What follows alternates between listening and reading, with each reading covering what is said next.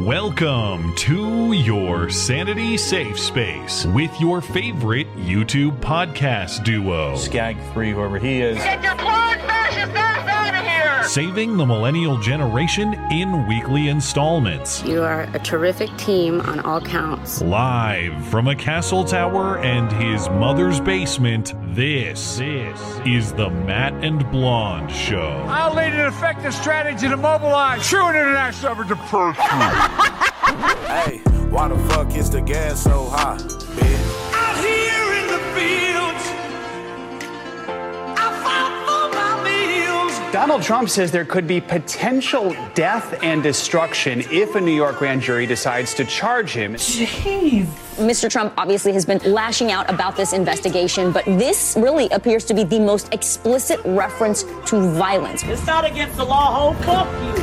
I don't need to be forgiven. People see it's bullshit. Ah! This is a guy who you're, you're right. He's out of his mind, scared. He's melting down. And now he's threatening riots that will lead to death and destruction if he gets charged with a misdemeanor. You're right, Joe. We'd be arrested for that. I doubt it. You are fake news. Shut up, bitch! Very fake news. I want my money back. I didn't authorize any money to Ukraine to some homosexual weirdo. Thank you for your honesty. Come on, man. That was four days ago, five days ago. All right, America, go to the YouTube right now. Big ups to Rebecca for keeping Matt woke. Congratulations to both of you. You're awesome. All right, go, go. I can't do it. We'll do it live. We'll do it live. Fuck it. Hello and welcome to the show. It is a great show. It is a terrific show. It is a tremendous show. Frankly, the best. You can ask anyone about that. People often do. I'm told this is the Matt and Blonde Show. My name is Matt Christiansen. I'm flanked on my right, as always, by my wonderful co host, Blonde. Welcome. Hello. As of this hour, last I checked, Trump is still not arrested No. after he was supposed to be arrested Tuesday, and then supposed to be arrested Wednesday, and now sometime soon, but who really knows? Uh, I am just glad that his Waco rally this weekend happened, not because I'm all that interested in the ongoings of the rally, but just because I got to hear Ted Nugent call Vladimir Zelensky, the Ukrainian president, a homosexual weirdo. Yeah. I didn't even know Zelensky was gay. That was news to me. Well, he's, straight. My sources say wife and married. kids. Yeah, but Yeah. then again, he is a professional actor. It could be a bit. We'll get back into the Trump indictment case and where exactly it all stands as we enter week two of Trump Arrest Watch. Plus, uh, members of Congress consider the developing ATF pistol brace ban or very restrictive pistol brace rule, if you prefer precision. Uh, apparently, these chunks of plastic turn everyday firearms into killing machines. Who knew? Uh, as always, take comfort in knowing that the uh, the people threatening you with a decade of prison over uh, a piece of plastic, as always, have no idea what they're talking about. Meanwhile, not not Fed Ray Epps, man of mystery, uh, who is on not one but multiple pieces of video advocating various forms of crime on January 6th, or at least the sort of grandma crime that has been aggressively prosecuted since you know, stepping foot on the wrong, yeah, on the wrong floor at the Capitol, whatever. Uh, of course, Ray Epps somehow only invited to testify before the January 6th committee and not arrested like every other elderly person that day. Uh, Ray Epps says he has been defamed by Tucker Carlson and Fox News, and he's threatening a lawsuit if they don't cease and desist, smearing his impeccable character. So they have uh, Fox and Tucker have until Friday, a deadline. They must apologize to Ray Epps, I'm sure they'll do it. and they must unironically say not fed Ray Epps. That's what the lawyers are demanding. So I can't wait to see how this develops. Plus, uh, I think this one is really going to impress you. I don't know how many, how how much of the detail you've seen on the hoax hate. I think this is high level, High level. high Okay. effort, 3D chess. Maybe that's a little too complimentary, but this is strategic hoax hate. This is like thinking ahead as a matter of as a matter of financial planning or financial strategy. It's like, how do I get the business loan that I need to achieve my goals? No, no, I will hoax hate my way to doing it. I know we've seen various forms of that, but this this involves like moving to different places and and setting a guy up and frame. This is a, Yeah. a fantastic, Okay. fantastic example that I'm I here for it. look forward to discussing. In tonight's movie review, that I also look forward to discussing is the very relevant Ex Machina, so we can learn exactly uh, how the AI robots will trick us all and kill us all very soon. So stick around. We'll catch up with your super chats in between topics, 10 bucks and up on the Sunday show, because we are no good low down money grabbers, of course. It will be all this and more in your favorite couple hours of listening material. Remember, you can find everything show related and support the show for as little as a buck a month over on the website. That is mattchristiansenmedia.com. We also have show merchandise for sale on the site. Plus, we have offers from friendly listener owned businesses as well. This week's feature business is an exciting brand new one. That is our friends at Kineo Mountain Woodsmithing.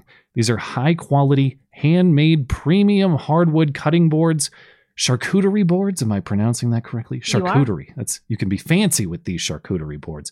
Furniture and more, proudly manufactured in Colorado. These are unique pieces to last a lifetime. And best of all, they're fully customizable. Blake at Kineo Mountain made me a cutting board engraved with my very own channel logo, and it looks incredible. It's a one of a kind, personalized addition to our kitchen, and I've used it every day since I got it a few weeks ago. So, whether you're looking for home furniture or a great personalized gift for someone special or a quality piece for your own kitchen, make it fine hardwood craftsmanship from Kineo Mountain Woodsmithing. Check them out at kineowood.com. That's K I N E O wood.com. And of course, listeners of this show get 10% off all Kineo Mountain Woodsmithing products and services by using promo code MATT10 at checkout. That's promo code MATT10 for 10% off everything from Kineo Mountain Woodsmithing. Find everything you need from Kineo Mountain Woodsmithing, plus uh, other great offers from the rest of our friendly, listener owned businesses like Hero Soap Company, Western Razor Company, Sonoran Defense Technologies, and more. That's at mattchristiansenmedia.com slash deals. Deals by listeners for listeners. Uh, another uh, listener contribution here. Uh, recall way back in 2020, um, listener and uh, I would say musical genius Chris Gard uh, made what we now just call the Susan Wojcicki song, which is Yes, yes. very catchy uh, anthem about frustration with getting your videos deleted by Susan. You may remember this one.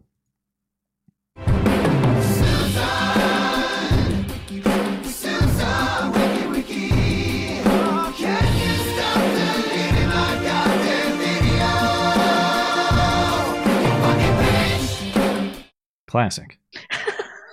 Uh, we've used I didn't hear that. That he says you fucking bitch. yeah. Well, I for the most show purposes, I cleaned it up, and it's just a nice, cheery instrumental to use for um, you know, bumpers, and you'll hear it as the outro to the call-in show, things like that. Oh, Uh, that's so Chris also made the the music I used for the outros on my solo videos, so he's a he's a man of uh, many talents when it comes to music. Well, last month, of course, as we discussed, Susan Wojcicki announced that she she stepped down as YouTube CEO, yielding that role to Neal Mohan or Mohan. I'm not. I think it's Mohan. Go with that. Uh, but he was one of those working under her uh, in product development for many years. And then we wondered, what are we going to do with the Susan Wojcicki song? And jokingly wondered if Chris uh, could make a new song of similar theme. Well, coincidentally, Chris uh, had his first child, a daughter, within the last uh, few weeks. And so, of course, I wasn't going to email him and, and ask him to do such silly work uh, during a, a very important time in his life. But a week or two ago, Chris emailed me and he asked what I had in mind about this Neal Mohan song, saying he was he was seriously inspired to create it. And I again uh, encouraged him to take his time because there are more important things. But of course, he's inspired, so I'd love to hear what his inspiration uh, will bring us. And he responded in about a week's time with this new song called Raja Mohan.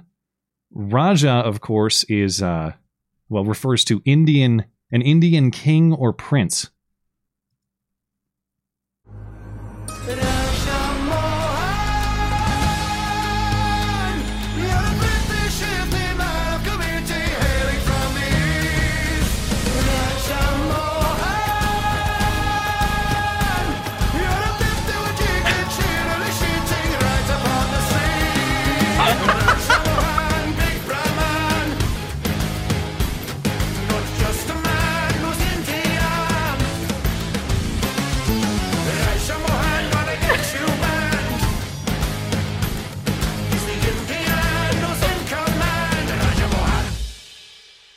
Okay. That is so good. It's so good. That's that's maybe better than the Wojcicki one. The Wojcicki song is such a classic. The bar is so high. It's uh, but I I was obviously very impressed with this one. And two things I'd like to emphasize. Uh, number one, I disavow the lyrics. He's a Bipti Wajisky cheerily shitting right upon the street. Okay. Uh, Bipti, uh, of course, is a, a little known slur for Indians that we discovered last fall when an Indian restaurant featured in the Hoax Hate segment claimed anti Indian slurs were painted on the restaurant exterior. They were censored in the story, but one clearly started with a B, and so we were trying to figure out what the, the anti Indian slur that starts with B is. And we consulted the official uh, racial slur database. And right there is Bipti, which describes when an Indian gives you change at 7 Eleven. It sounds like he's saying, Here's $1 Bipti cents. Uh, that's the that's where Bipti comes from. Uh,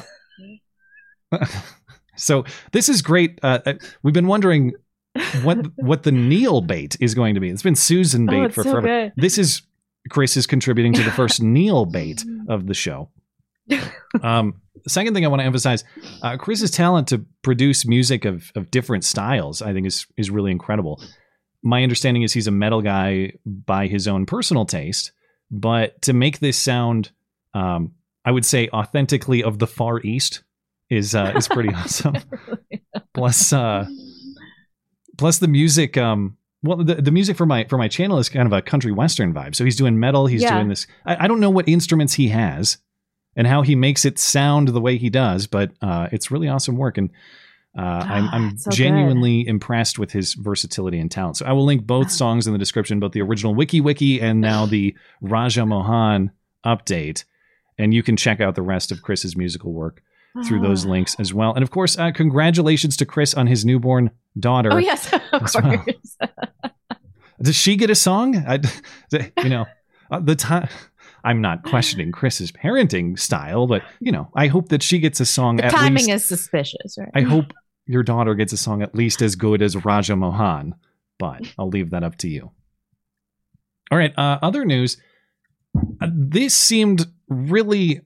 How do this seemed like you're living in the right state as soon as I saw this, but then I read the details and I thought, ah, this isn't even really going to happen. This is like a, a sort of kind Oh, of no. story.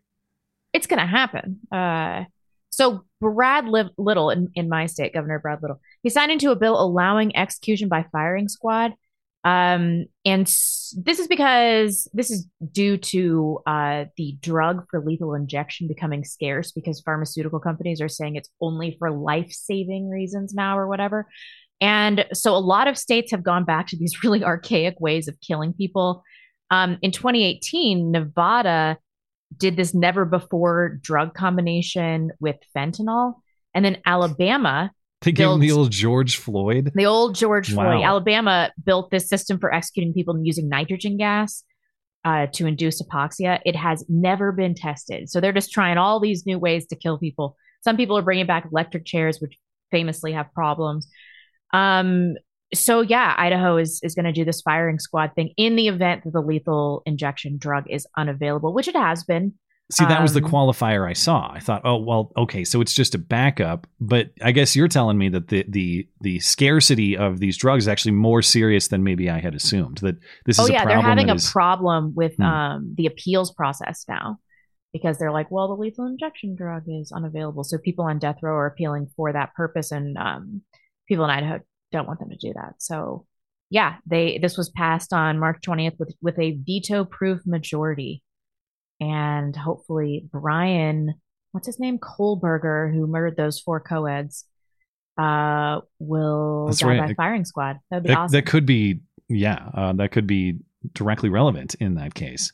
Uh, this is sounds awesome, but it really is the most humane way to kill. uh, depends where the firing squad aims. Yeah, really. If, they you give them the old Tortuguita right in the nut, I then, then it's over. Yeah. Yeah, but that probably would uh, have some constitutional problems with the old uh, cruel and unusual punishment, uh, Eighth Amendment restriction. I'd rather die this way than than through the Alabama method of gas chamber hypoxia. I thought you were a big gas like chamber drowning. fan. Oh, you want other Uh, people in the gas chambers? I see. We, well, we can go down the do a little history lesson right now if you want to, but uh, no, that would just be a horrible way to die. You just feel like you're drowning, and it would take a little Hmm. while.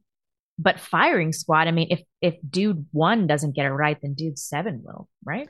Probably. I I would. Uh, I need to brush up on my knowledge of how this works. Uh, then my first question is: Do the people who are sentenced to die do they get any choice in the matter, or is it?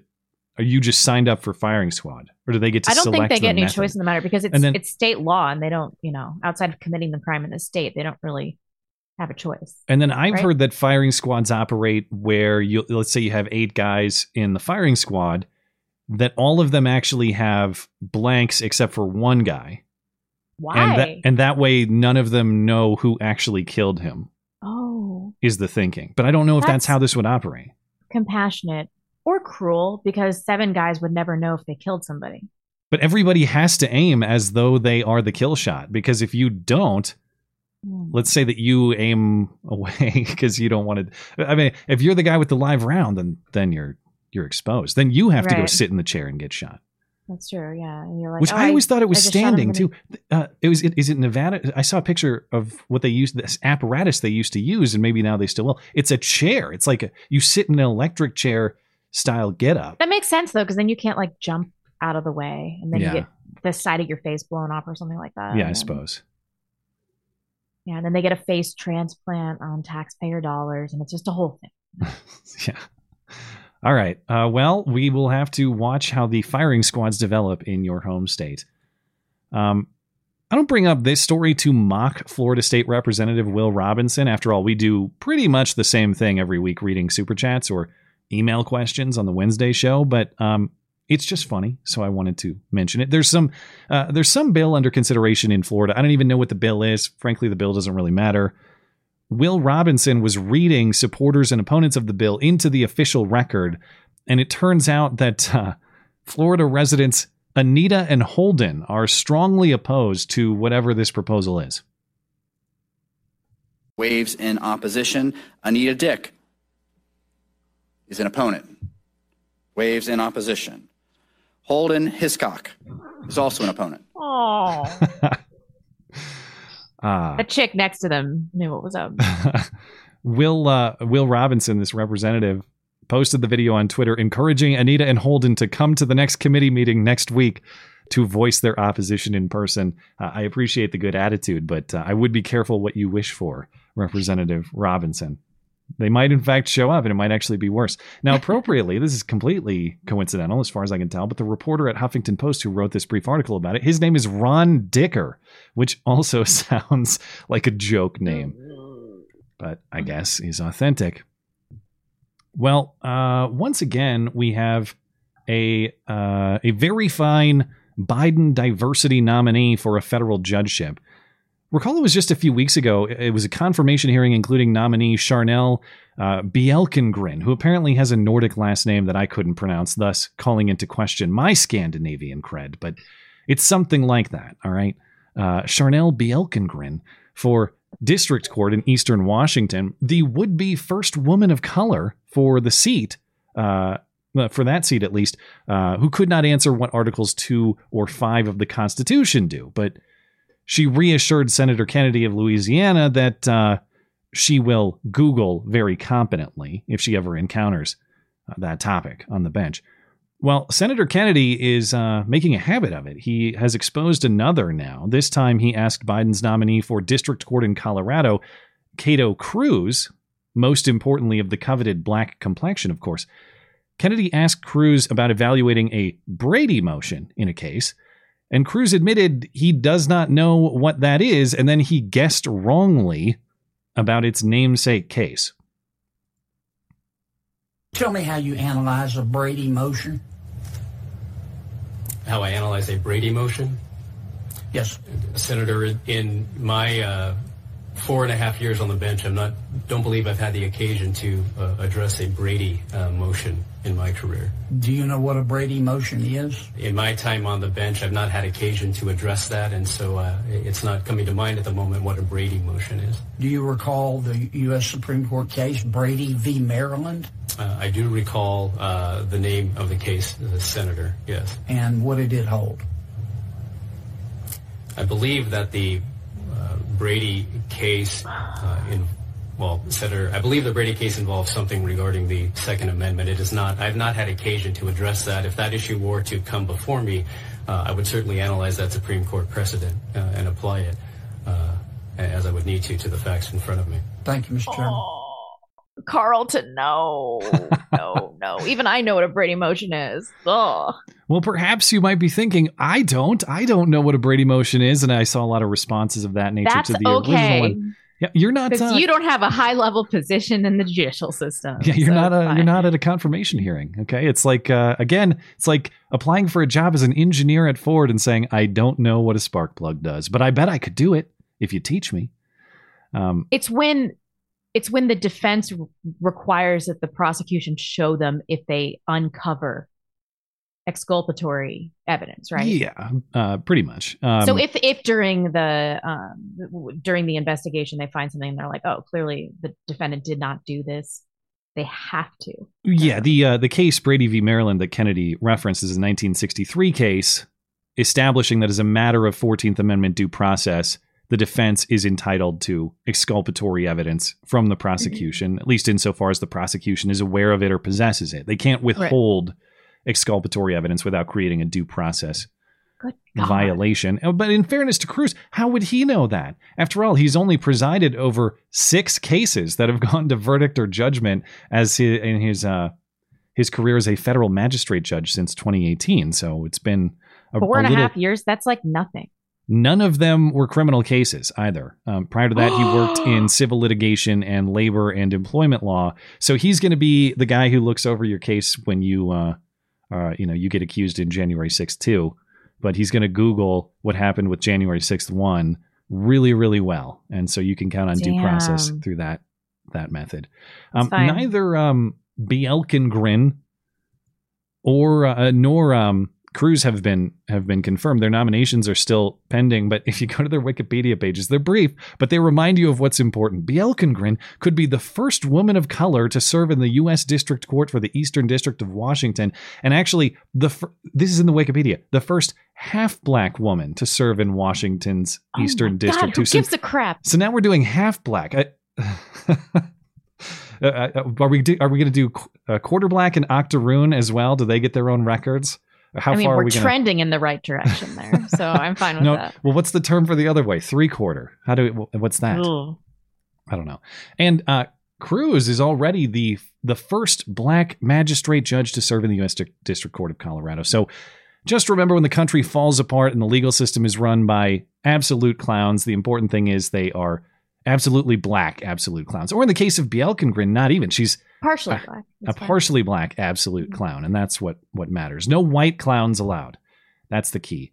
Um, Presiding over our districts, flying our planes.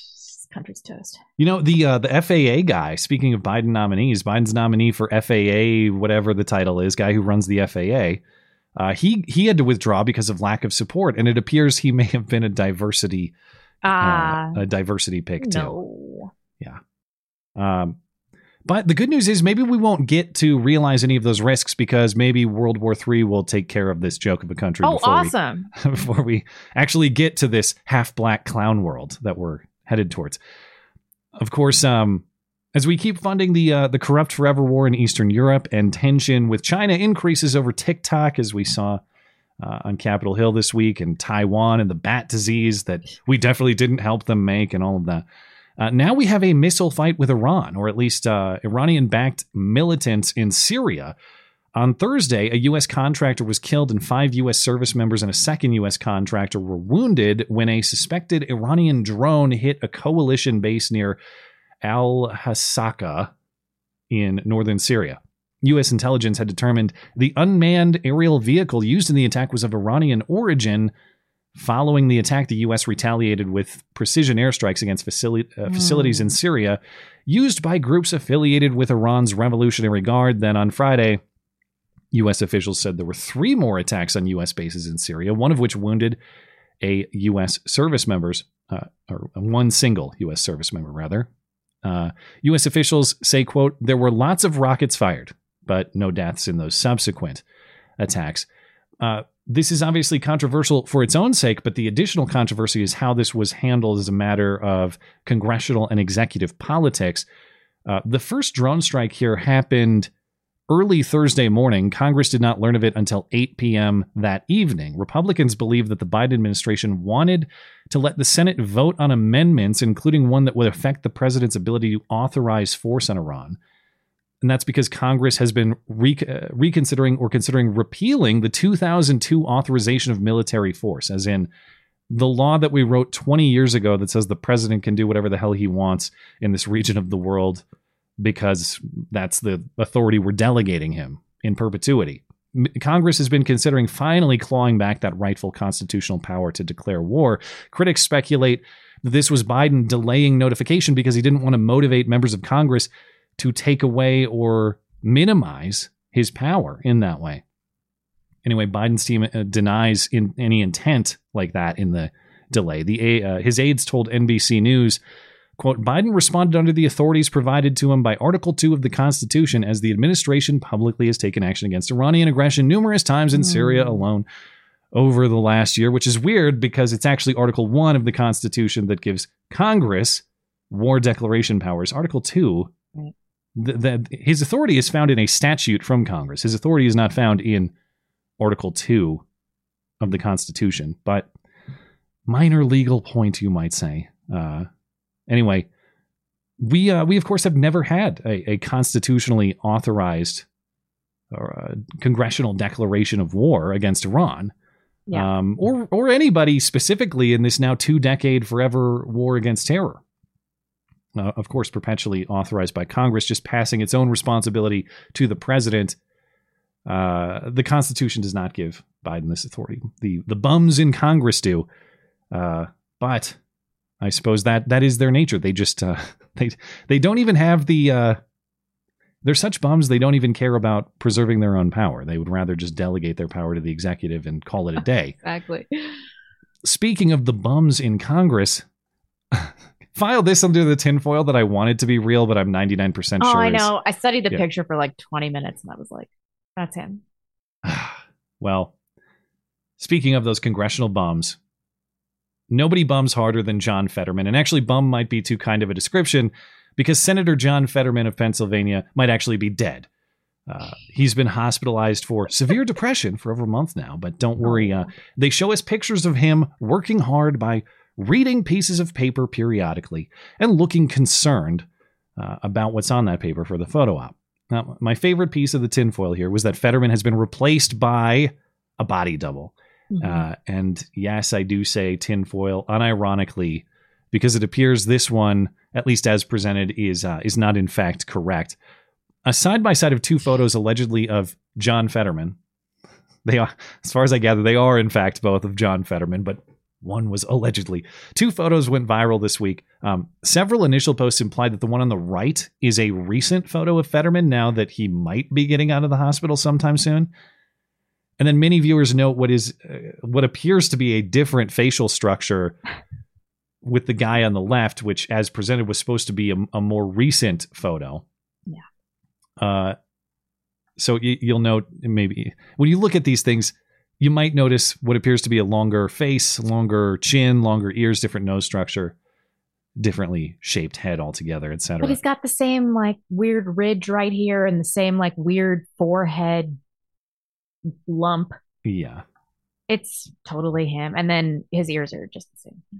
Well, uh, people who are pushing back on this theory uh, note that different camera lenses can make you appear in, uh, differently, and they've provided examples of that. But the other major problem of the disputed photo on the right, that photo is not in fact recent. That one is from Fetterman's discharge from the hospital after his stroke uh, last year. So that's that was in May of last year. So um, there is something of a significant time gap between the photos, and as we've uh, noted in prior discussion, it appears Fetterman has dropped a lot of weight since then in the hospital. Yeah. So, unfortunately, I must concede that this probably is not the juicy tinfoil it was presented as. However, I would not dismiss the broader point. Effectively, dead people are holding positions of power, and shadow staff are serving as members of Congress in their places. It's true with Feinstein. Yeah. It's at yeah. least partially true with Mitch McConnell. Mitch McConnell was just released from the hospital yesterday or this weekend after spending two and a half weeks in the hospital because he fell. That's Okay. true. Fact check, partially true. And it's openly tr- Misleading, but true. openly true for Fetterman. Yeah. Th- this article on Monday in Business Insider. Uh, still no date set for his release. Headline As John Fetterman heals, his Senate staff soldiers on with the help of veteran lawmakers and crisis bonding. We all have each other's backs. And the story details how all of these veterans from uh, the, the staff within his own staff are veterans of other uh, politicians in D.C. over the years. And then he has help from Bob Casey and other members of the Senate. Um, you got people who are holdovers from from past offices like Harry Reid's, Chris Murphy's, uh, none of whom, of course, Pennsylvanians actually voted for. So you know, vote for the dead guy, so the the shadow masters can hold the seat while avoiding any of the accountability that goes along with holding that seat. Uh, This is don't get me wrong. I'm not saying the the photos are are correct, but I am saying that this idea of put a dead guy in there and have someone else really pull the strings and really that dead guy could be interchangeable with anybody else. That that's real. The, so it rings true. The conspiracy theory rings true. I like I'm it. go- I'm going with that. Uh, all right. Anything else before we talk Trump indictment? Well, let's talk about it. The indictment that was never to be. yeah, I guess non indictment, I should say, to be more precise. Uh, of course, last week we spoke, uh, or last we spoke about it. Trump was supposed to be indicted in this Stormy Daniels hush money case in Manhattan on Tuesday, and then Tuesday's grand jury meeting was canceled and nothing happened.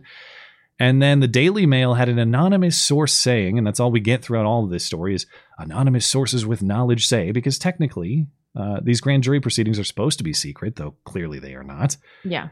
Or maybe they are. Maybe these anonymous sources are just lying bullshitters, and there's no legal violation whatsoever in that arrangement. Anyway, um, Wednesday's meeting was then delayed, and nothing happened on Wednesday either. And and then Thursday's grand jury, uh, jury meeting was also abruptly canceled, and the grand jury doesn't meet on Fridays. So here we are a, a week later.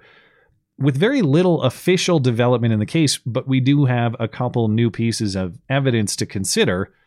Um, but um, but uh, according to source again sources with knowledge of the case uh, they say the case is in trouble as the grand jury may not be buying what alvin bragg is trying to sell which of course remember that's believed to be a falsification of business records misdemeanor a misdemeanor charge rigged into a felony by trying to connect it to a federal campaign finance crime through michael cohen a theory complicated by the fact that that sort of thing has never been prosecuted in this way, but also complicated by, possibly, some of these new revelations of fact this week believed to be a part of the case. So, first we have Michael Cohen's letter to the FEC, the Federal Election Committee. So, recall that the bulk of Bragg's case for the grand jury is believed to rely on testimony from Michael Cohen, that's Trump's former lawyer and fixer, who was convicted of perjury, tax evasion, and campaign finance, uh, a campaign finance violation in 2018.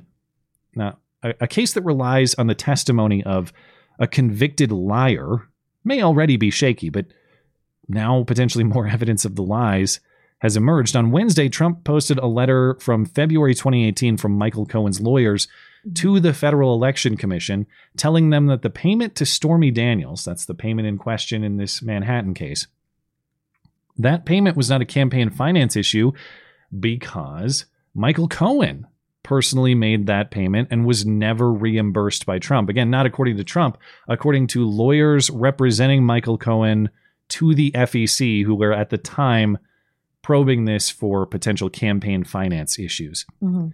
This is from the letter. Quote Michael Cohen used his own personal funds to facilitate a payment of $130,000 to Stormy Daniels, aka Stephanie Clifford. Uh, neither the Trump organization nor the Trump campaign was a party to the transaction, and neither reimbursed Mr. Cohen for the payment directly or indirectly. So, in more plain terms, Cohen's lawyers said Cohen handled this payment himself and personally, and Trump was never involved. If Trump was never involved, there goes Alvin Bragg's case about falsifying business records in some intentional way pursuant to some campaign finance violation. If authentic, and it appears to be, this letter would likely contradict Michael Cohen's testimony in this particular case, in this grand jury uh, uh, that he's presenting to this grand jury. Um, or at least what we believe he's telling the grand jury, that this was all at uh, at Trump's direction and financing. It would also contradict Cohen's sworn testimony to Congress a year later. He said under oath, quote, Trump asked me to pay off an adult film star with whom he had an affair, and that, quote, Mr. Trump directed me to use my own personal funds from a home equity line of credit to avoid my money being traced back to him that could negatively negatively impact his campaign. And the critics will say, well, yeah, see, that's the what, what you think you've just shown is actually the point was that Trump put Michael Cohen up to lying. And when he was talking to the FEC, he was clearly lying on behalf of Trump. Then later, when all of this got busted open, he started telling the truth. So you, you by revealing this letter, you haven't proven you haven't proved anything other than Trump made Michael Cohen lie for Trump's betterment. Right. And that that should that certainly could be the case. But given Michael Cohen's contradictory statements, Cohen is lying somewhere. And Correct, that yeah. gets us back to square one. The case relies primarily on the testimony of a convicted and proven liar. From a jury perspective, that's not going to be the most convincing case. So that could explain the obstacles that the case is believed to be experiencing. Critics also note, well, you say that uh, Michael, how could you believe that Michael Cohen, or how could you believe Michael Cohen when he supposedly said that Trump never paid me for this? Look, we have record of um, a, a signed check um, between uh, Trump and uh, Trump personally, a, a check that Trump personally signed to Michael Cohen in 2017 sure, uh, it's a check for thirty-five thousand dollars. It's not a check for the amount that is uh, at issue in this case. Now, of course, you could make uh, installments. You could make a payment plan on that or something. Right. But the other problem here is that is that Michael Cohen worked for Trump for years. You, one would expect that there would be payments made because Cohen worked for him in many capacities. The Stormy Daniels thing was just potentially one.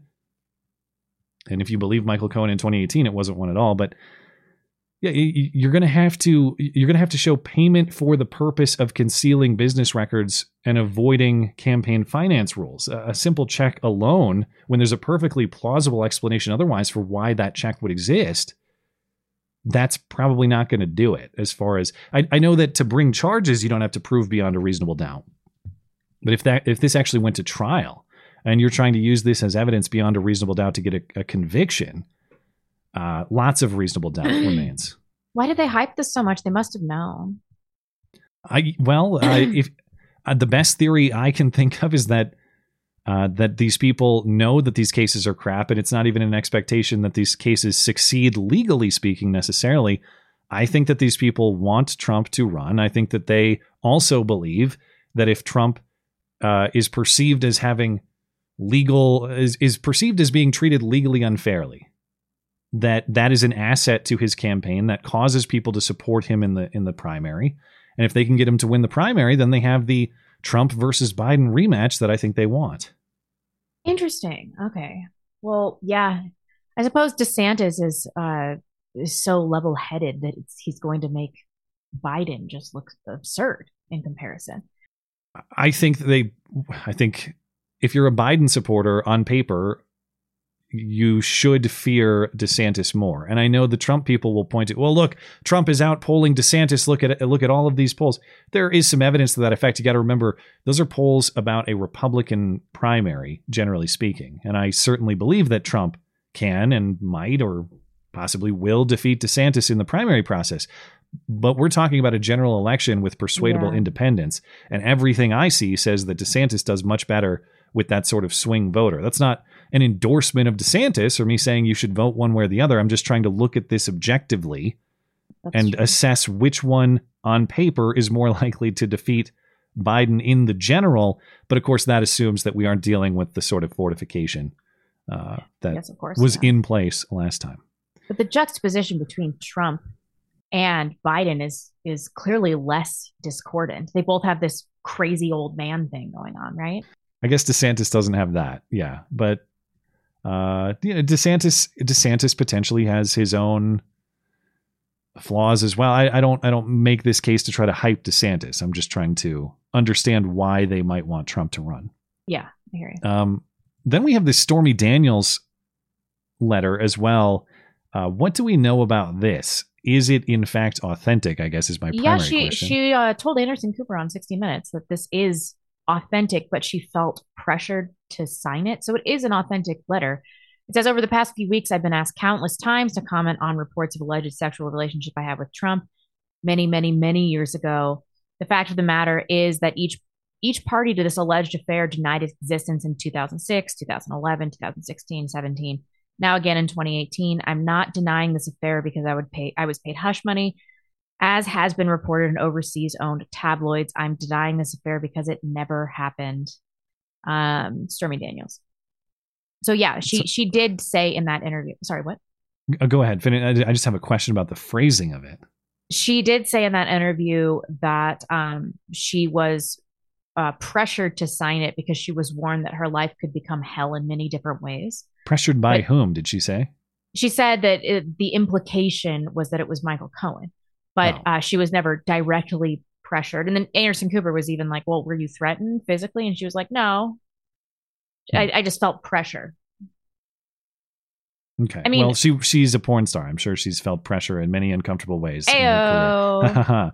um, This affair clearly happened, right? I mean, we can all. well, Trump denies it, but Trump. I mean, Trump denies a lot of things. My question about the phrasing here: I'm not denying the affair because I was paid hush money. There are two ways to read that. I'm not denying the affair. I was not paid hush money. Hush money has nothing to do with this. I wasn't paid a dime, and it also didn't happen. The other way you could read that is I'm not denying this affair because I received money, but I did in fact receive money.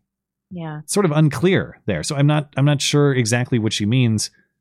Uh but but I suppose you, you could take I guess what I'm saying is you could take this letter and still believe that the central allegations are in fact true, depending on, on how you read it. But uh This has multiple typos too. well then maybe she she must have written it herself. Or oh, has I, I was thinking that this seems like a Trump drafted letter. Yeah.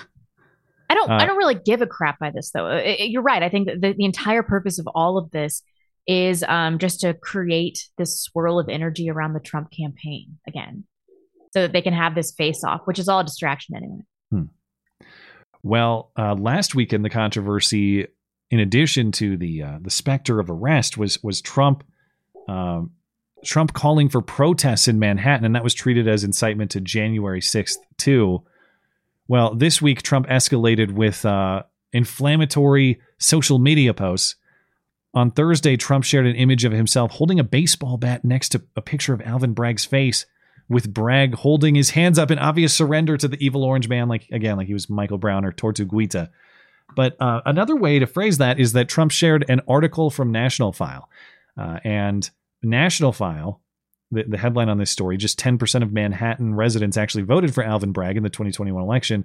The article happens to use these images as its header. Now, perhaps you should say Trump should know better than to post uh, such disturbing images. Yeah, uh, nobody has ever in politics alluded to metaphors of violence or destruction or anything like that in their rhetoric. Uh, This is this is the first time it's ever happened. All right. Trump deleted the post on Friday afternoon without comment. This morning on Meet the Press, Trump's lawyer uh, Trump's lawyer said that uh, the post was quote ill-advised. Let me find exactly what he said here. Uh, this is uh, Trump's lawyer in the Alvin Bragg case, Joe Tacopina. And he said the, the post was ill advised. I think it was an ill advised post that one of his social media people put up. And he quickly took it down when he realized the the rhetoric and the photo was attached to it. Okay. D- Don't you don't have to cave to these accusations of incitement. We Right. everybody knows that Trump posted that. Yeah. Nobody thinks Trump's intern messed up, but that's the explanation that we're going with.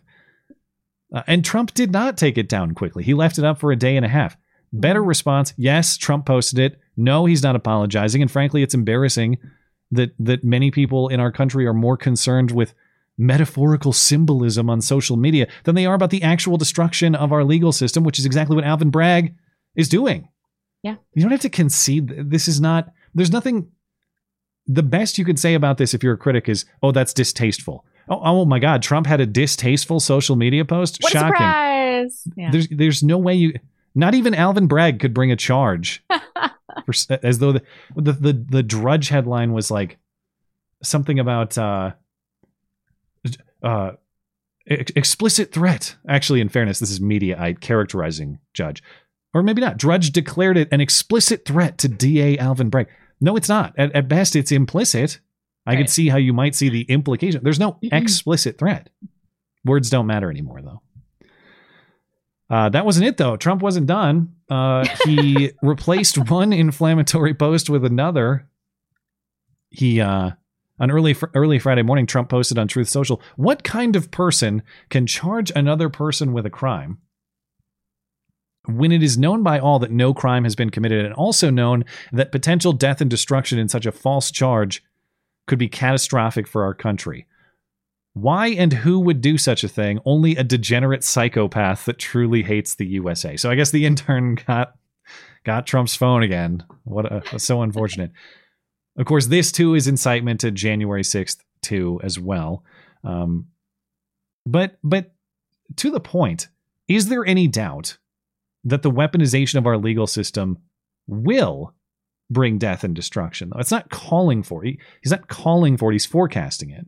And and I I would pose the question: Is that forecast actually inaccurate? When the rule of law breaks down, the law is a weapon rather than mm-hmm. part of a justice system. Warfare is the only option Yep. because you've removed the legal system as a fair and impartial mechanism through which we can resolve our differences on civil terms. When you ban or you corrupt all means of, of nonviolent conflict resolution, yeah, you get violent conflict. It's it's like when you, you you try to pursue peace through censorship, when you tell people they can't use their words to solve conflict, well, like fists it is. And if they have something worse than fists, it becomes something worse than fists. That's not incitement. That is a correct diagnosis of the result of this sort of practice. Of course, of course. But that's what they're going to continue to do. So what's the solution here? It's not to stop talking like this or to stop saying things that can be perceived as incendiary. Uh, they'll just rewrite history as they see fit based on whatever Trump has said, you know, retroactively. What uh oh did I I'm maybe I missed the story here. Let me make sure I have it because I wanted to hear about uh, the threat that Alvin Bragg received. He got a threat. Is this real or is this uh, hoax hate that he did to himself? Hoax hate. You think so? Um, yeah, and FBI, NYPD investigating this letter containing a death threat and white powder mailed to DA Alvin Bragg, um, whose office is investigating Donald Trump. So the letter said in all caps, Alvin, I'm going to kill you with like a million exclamation marks. I, I, I, and contained a I small tried to find a picture. There's no photo of this note. We Uh, apparently not, which is disappointing. I hope it was handwritten or in those like different magazine letter cutouts. That that would be good too. ah yeah the, the real ransom note style. Yeah. I don't think this is legit. If it happened, it's probably baby powder. Yeah, I think it was determined not to be a threatening substance, right? Right. Yeah. It wasn't uh, some kind of actual And terroristic. I don't even think they were very worried about it. So I uh, well, it's uh, I guess the story is kind of coming gone. if you're gonna hoax hate yourself, like actually send anthrax and make the- sure that that one of your interns touches it and gets horribly sick. Like Yeah, take one for the low team. effort shit, man. Well, uh, Trump hit on uh, Tr- Trump hit on these uh, points further uh, in his first official 2024 campaign rally in Waco, Texas. Now, if you're wondering if the 30 year anniversary of uh, the Waco siege has anything to do with it, uh, it unfortunately does not. Governor Dan, Lieutenant Governor Dan Patrick told the crowd it was uh, pure bullshit, fake news uh, that this Waco rally has anything to do with the Waco siege. 30 years ago, Patrick says he picked Waco because Trump called him and said he wanted him to pick a great town. And so they picked Waco as a great town. And uh, during the rally, Trump uh, described how everyone can see that this is bullshit, referring to Alvin Bragg's case, of course. Uh, Trump described uh, the sham investigation, the corruption of the legal system uh, as the new weapon of the out of control Democrats, all the stuff you'd expect. The reason I bring up the rally um, is not really what Trump said about Alvin Bragg or what Trump said about DeSantis, because he went on attack mode uh, over the weekend. Instead, I, I just want to bring up what I think is one of the greatest moments in the history of Trump rallies. Ted Nugent spoke and performed the national anthem, and he said he wants his money back from the government because he never authorized giving it to Ukrainian President Vladimir Zelensky, who is a homosexual weirdo. I want my money back. I didn't authorize any money to Ukraine to some homosexual wait weirdo. Okay. Uh, a point is a point. What can I say? Yeah. Not- I, as I mentioned at the top of the show, I've heard a lot of claims about Zelensky. I haven't heard he's gay before. Never. No, that one's new to me. You're telling me Seriously? that this this rumor. Yeah, what about heard- his trans dance? I've heard all sorts of gay jokes about it. I guess I guess that rings a bell. But uh, trans is different from gay. You can be. Can you be trans without being gay? I guess it was maybe. it was both gay and tranny nonsense. Yeah. Uh, my sources say he's married with children, but uh, as I mentioned, acting is his profession, so who knows? Um, Nugent followed up. Thank you for tipping me off to this because I did not see it before we were live. Nugent has followed up for Twitter clarification. He disavowed. He apologized. He uh, he has uh, corrected the record. No, actually, he said, "quote I didn't call him a homosexual weirdo. He is a homosexual weirdo." All right. I've I I guess uh, I'll have to give Ted Nugent's music a chance. I'm officially a fan now. So, all right. So so what's next uh, as far as this case is going to um, develop here? Well, the grand jury uh, will reconvene on Monday. This being the Stormy Daniels case in Manhattan, of course. It's possible an additional witness will testify, but since all of this reporting is based on leaks, because again, grand jury proceedings are supposed to be secret, nobody knows for sure. We're just gonna stick on Trump indictment watch here. Now, as far as the theories of what exactly happened this week, but either the case fell apart because of new evidence in the form of the documents we discussed, or Trump was misinformed on the status of the case when he said, I'm going to get arrested Tuesday, or maybe both. But some things to consider uh, relevant to both of those possible explanations. Um, Bragg said this week that it's actually Trump who created a false expectation that indictment was i- imminent. This in a letter uh, responding to House Republicans looking to force his testimony and uh, to turn over documents and communication in the case. Uh, Bragg wrote, quote, the letter only came, the letter from Congress, only came after Donald Trump created a false expectation that he would be arrested the next day, and his lawyers reportedly urged Congress to intervene. So that could be Bragg covering his own ass for a case that has completely fallen apart. Or that could be completely accurate that Trump, for no good reason, said an arrest was coming Tuesday, and that was not actually correct, independent of his commentary. That was always the case. Trump, over the weekend, speaking with reporters while he was traveling, uh, he says that he thinks Bragg is dropping the case entirely. Uh, Trump said, "quote I have no idea what's going to happen. I think you've already, I think they've already dropped the case, Bragg's office. From what I understand, I think it's been dropped. Um, but uh, even even if that is what happens, let's say Alvin Bragg comes out. How ironic would it be if Alvin Bragg comes out and says, "Sorry, no charges," and then a bunch of Antifa people riot in Manhattan? that would be a fitting conclusion. But uh, remember, even if that prediction comes true that the case will get dropped, there are at least two other walls closing in on Trump. In Georgia, a decision from the Fulton County District Attorney Fani Willis says her office's decision about indictments in the Crazy Eyes Jury Forewoman case about obstruction of justice after the 2020 election. The charging in that case is imminent. And remember, Crazy Eyes said that there are potentially dozens of people to be charged, possibly including Trump, whose name they discussed many times throughout the proceedings that she's not supposed to mention. And then uh, in the federal cases, under special counsel Jack Smith, those being the Mar a Lago classified documents uh, case, and then Trump's role in, in January 6th, a judge ruled that the special counsel's office presented enough evidence to establish that Trump committed a crime through his attorneys, which means Trump's attorneys can be compelled to testify despite, despite any claims of attorney client privilege. This is called the crime fraud exception to attorney client privilege. The idea being that the uh, communication that communications with attorneys um, are not entitled to protection or secrecy if the purpose is getting advice for the commission of a fraud or a crime. So, as a practical matter, what this means is that Trump's lawyers can be compelled to testify in uh, these federal cases, though um, that decision is now being appealed. The appeals court stayed the ruling, so nothing changes now uh, until we get that appeal resolved. Um, but uh, you can bet the walls are are closing in. Even if they don't have him this time, they're going to have him on the next one, and so on and so forth. Um, and and as I mentioned, I I do believe, at least my personal read on this, that all of this repeat witch hunt stuff is in pursuit of a, of repeat electoral stuff. That Trump wins the nomination, he runs against Biden, and all sorts of electoral anomalies and fortifications lead to a decisive Biden victory once again, or um, maybe uh, maybe Biden's body double wins this time. But um, right. Yeah. I, perhaps we moved on to the Biden body double 10 years ago. Who would know at this point? There are theories to that effect too. But uh, that's all I have on Trump indictment watch. You have anything else to say about it? No, I mean, I, I suppose I'm not surprised at all how this played out. I I after nothing happened Tuesday, I kind of I tapped out on the uh, like believing the arrest was coming.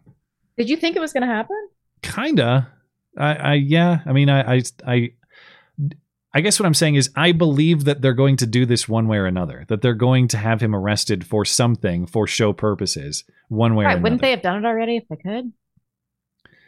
I suppose. Well, if the intent, uh, if if if the theory of the intent is not that their hearts are legally pure and they're just trying to enforce the rule of law, but that they want to do this for some ulterior motive, and that motive is to get Trump to win the, the nomination. I guess the timing is kind of bad for that. Although maybe maybe the thinking is if you get a bunch of momentum behind Trump now, Ron DeSantis just balks entirely and never Right. enters the race. They're saying Ron DeSantis the belief is Ron DeSantis will enter the race at the end of May after the Florida legislature after their session ends. Mhm. So maybe the thinking is again, this is theoretically, if this whole thing was a strategy pursuant to Republican primary politics and electoral politics, which is a big if. But if that was the theory, maybe you just you try to get Trump to surge right now, and Ron DeSantis never even bothers entry, and then you don't even have to worry about it. Yeah. Maybe. Anyway, we are uh, right about at the top of the hour. Good time for a break if you're ready to check in with our uh, chatters. Yeah. Let me reverse this real quick. Okay. Injured guardian. Matt, it was unclear before. Don't hurt people and don't take their stuff. Shouldn't be a moral framework. It's just a really good interpersonal starting point and or rule of thumb.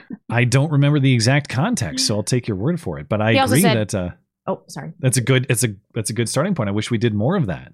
We don't, unfortunately. We take a lot of each other's stuff. We really do. Um, Yeah. P.S. I know that I haven't emailed you the links to the Blonde Sounder or the Karine Jean Pierre, Jen Blackie's Sounder yet. Work has been nuts along with personal awfulness. I'll review them soon. I'm sorry about that. well, man. uh, Okay, tend well. to your own needs. Uh, your production services are are appreciated, but uh, you're welcome to take your time on that. And thanks for your support for the show, and thanks for uh, offering your contributions. Much appreciated.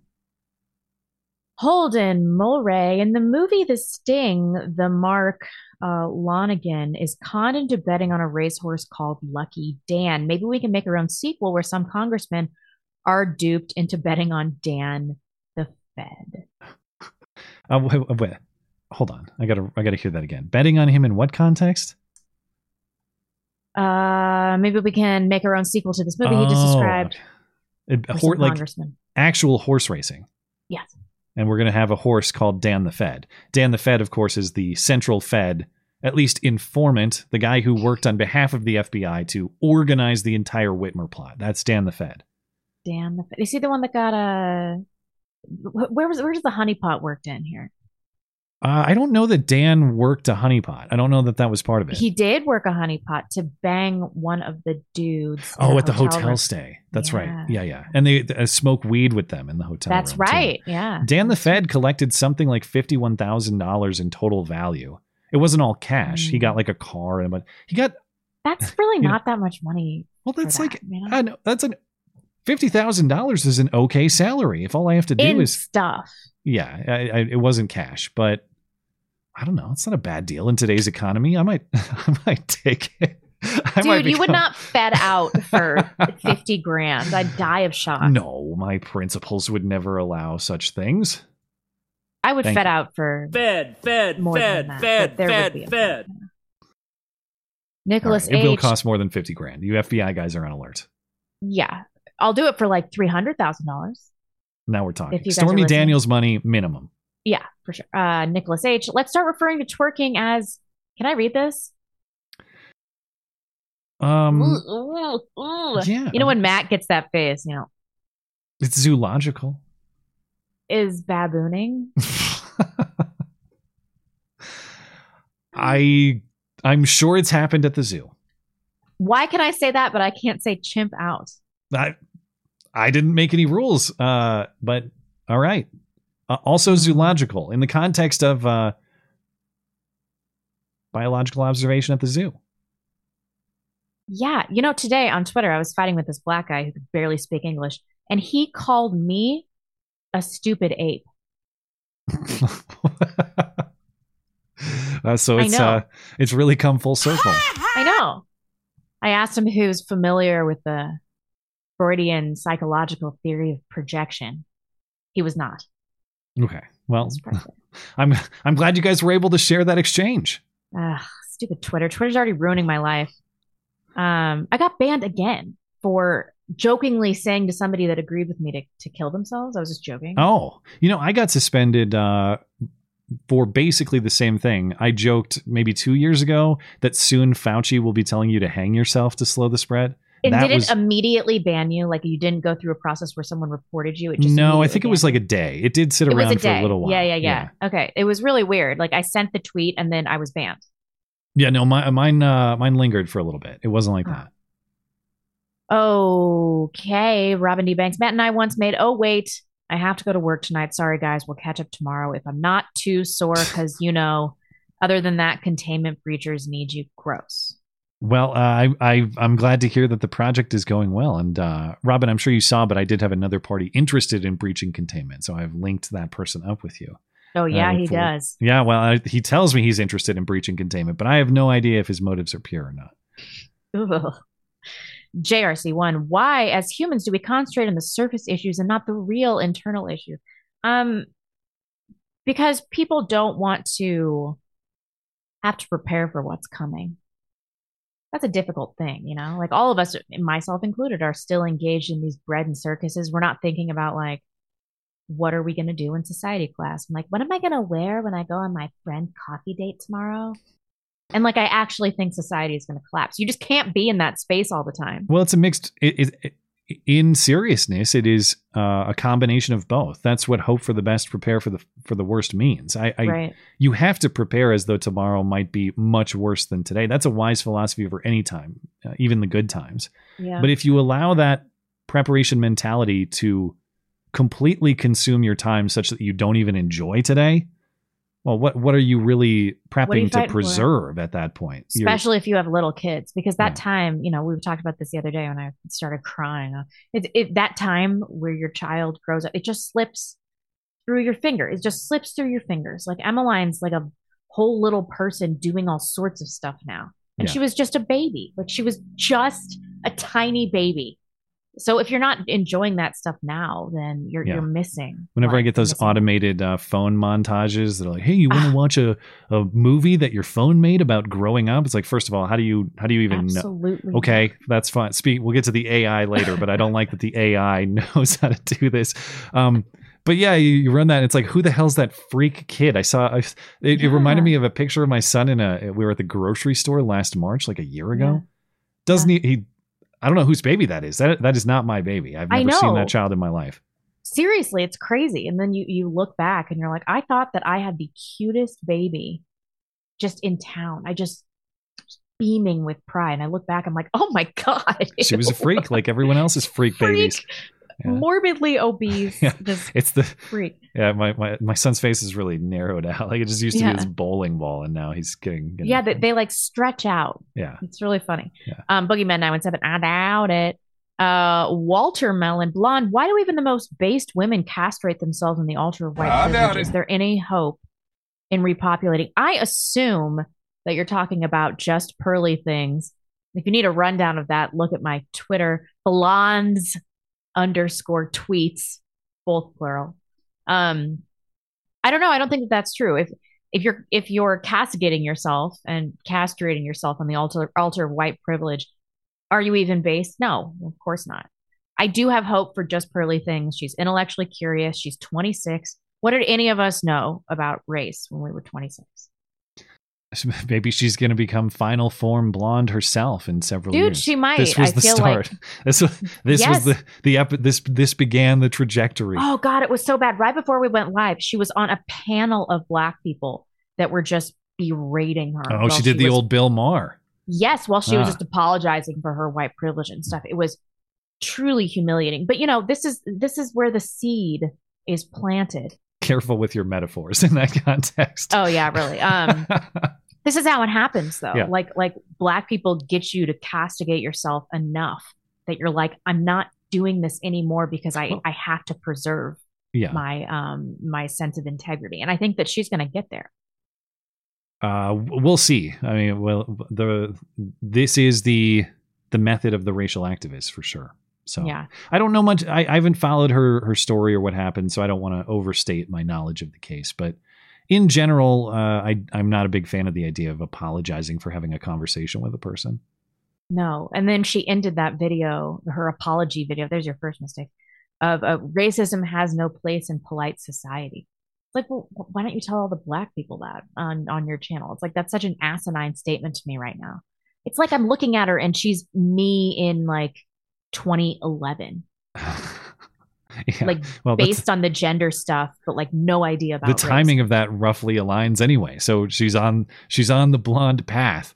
Um, Oh, God. No, yeah, well, and 12 years even the statement, Um, it's like X has no business in polite society. Well, polite society, by its nature, I mean that that's something that's saying s- there's a thing that ought to be elevated above the truth. And don't get me wrong, I'm not saying we should all go around being intentionally disrespectful to each other, but when we allow the perceived value of politeness to obscure what should be the higher value of the truth, that's a problem. If anything, we live in an overly polite society now. We need less politeness. Politeness has be, has become a cloak for the truth, and that's not. I mean, you, you want to talk about building a hellscape? That's how you do it. You cloak the truth with a bunch of distraction.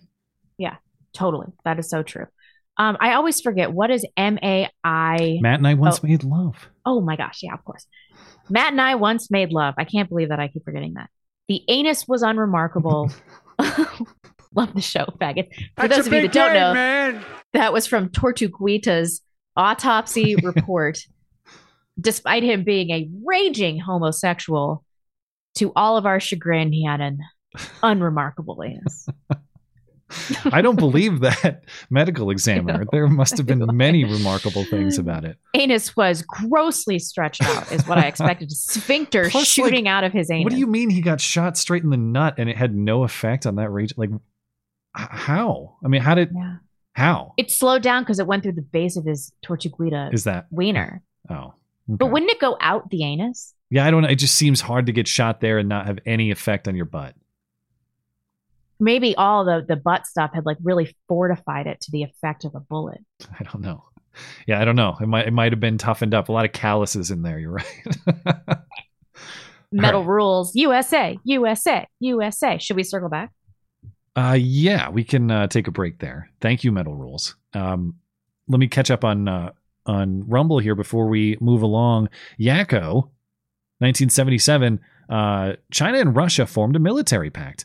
Not unexpected, given the tensions. Will it make a difference for Russia in Ukraine and for China if they attack Taiwan? Wait and see. I guess. Yeah, that's uh, important international news that I probably should not have. that I should have devoted some time to. But I, we mentioned that on Wednesday, and I foolishly already forgot. Um, yeah, uh, the, the the blonde dream team of Putin and Xi hand in hand. There are They're going to be so him. many weird culinary things that come out of this marriage. Yeah, it's going to be like uh, chow mein and potato vodka. It's not going to be a good mix.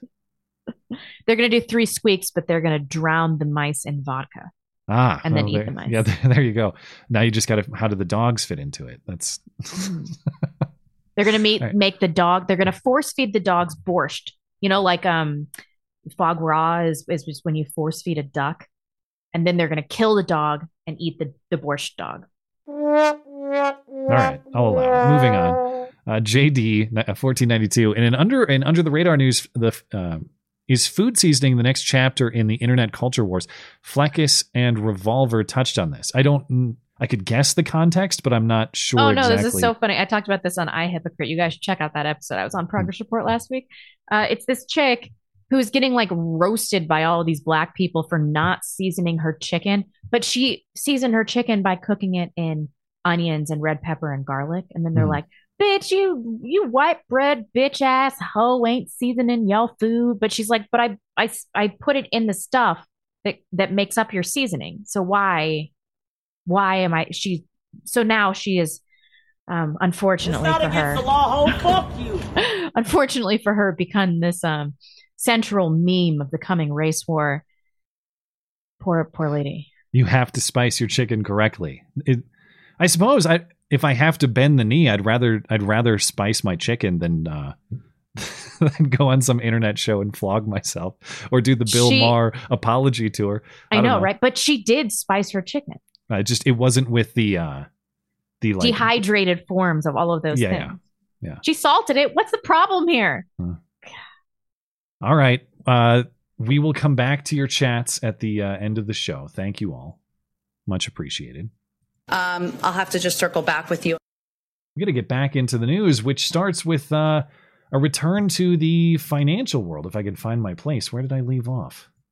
Hold what on. What a joke Wait, Uh, oh yeah, the, the Fed the Fed has hiked the interest rate yet again, but they did it in the in a smaller uh, a smaller interval this time.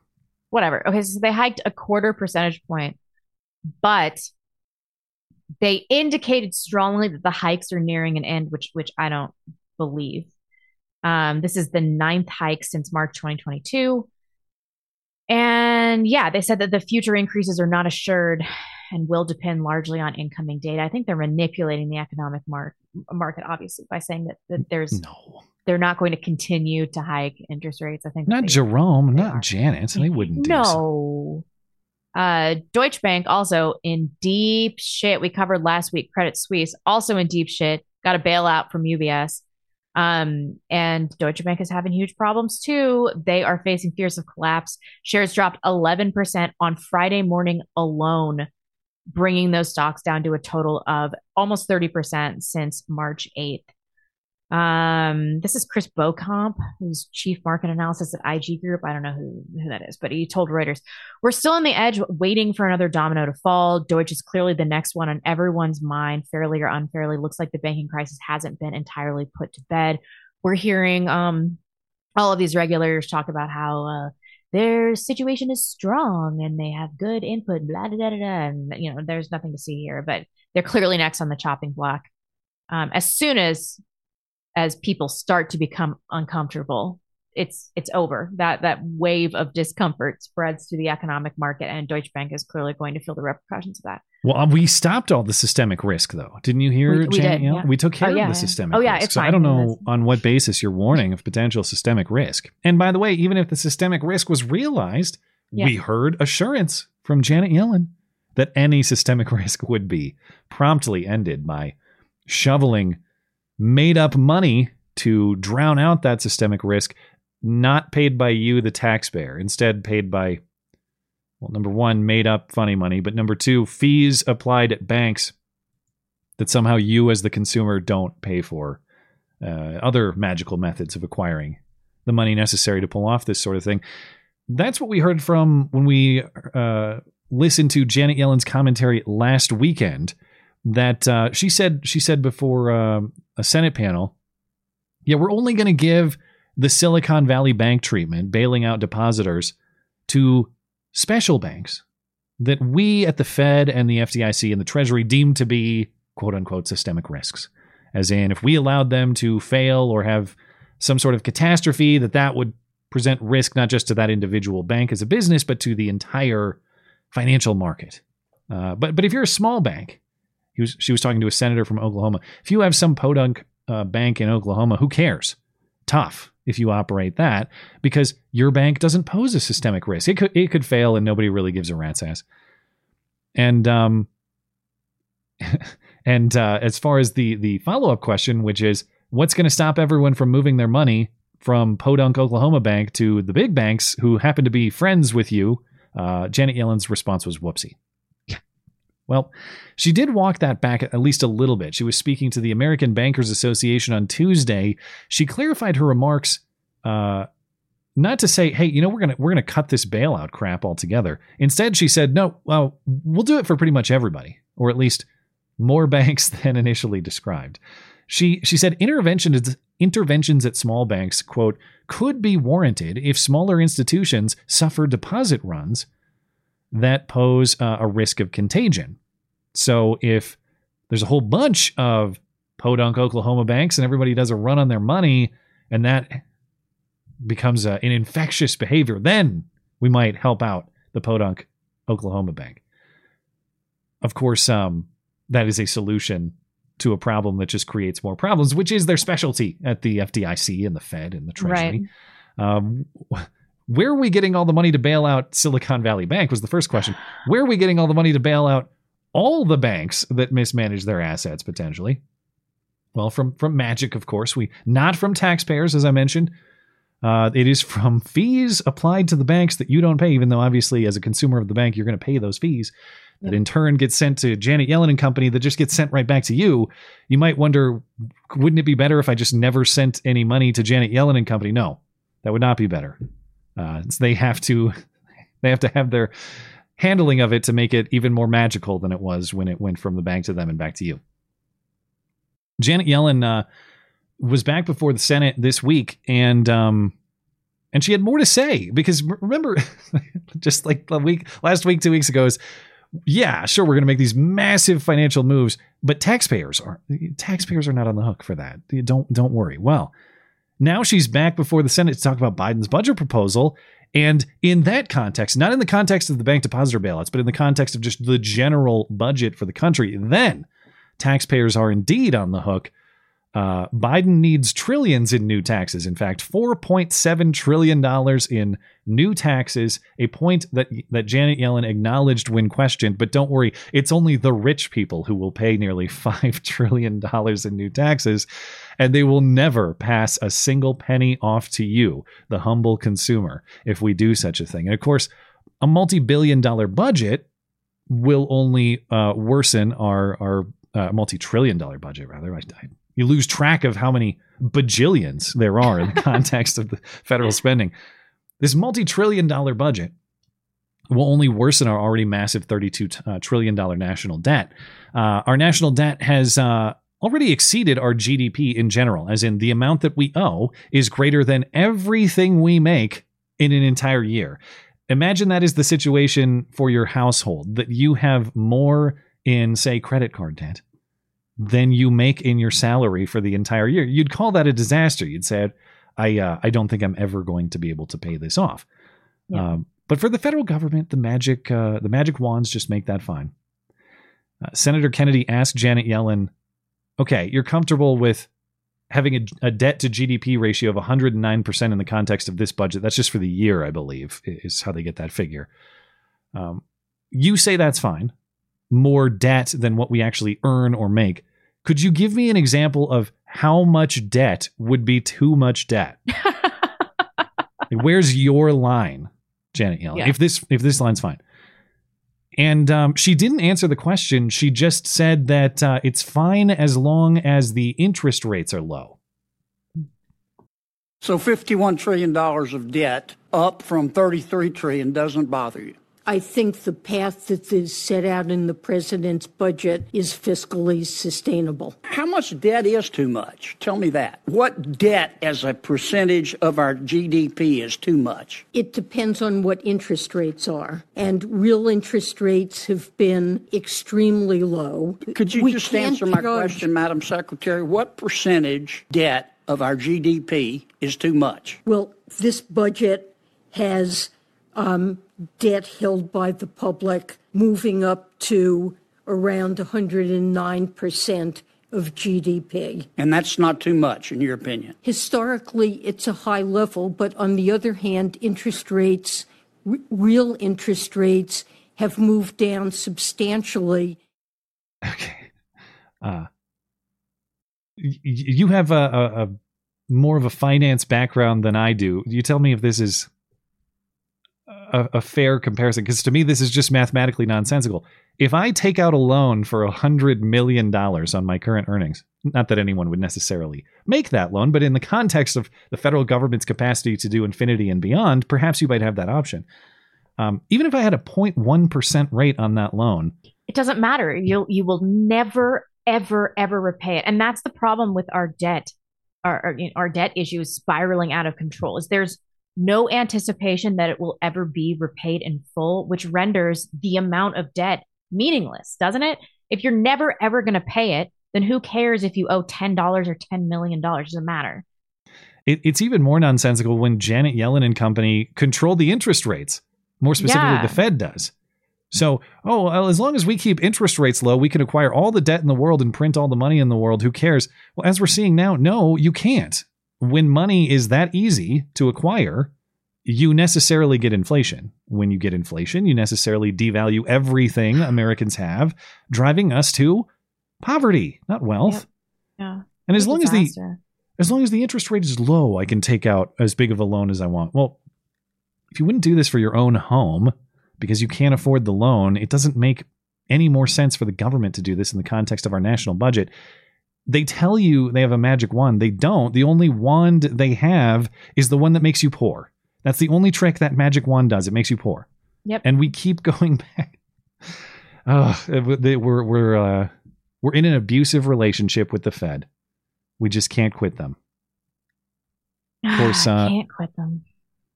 uh, the government could uh, the, the one option they have is to tax your way out of the hole. Uh, they could make you poor that way too. It's not just inflation. They could they have a couple options to make you poor. They could inflate you into poorness. They could tax you into poorness. Um, and that is the the method that that Janet Yellen defends. As she really defends all of them, but she defends it in this context: trillions in new taxes without any consideration. Um, that uh, maybe just a reduction in spending might be a start to solve some of these problems.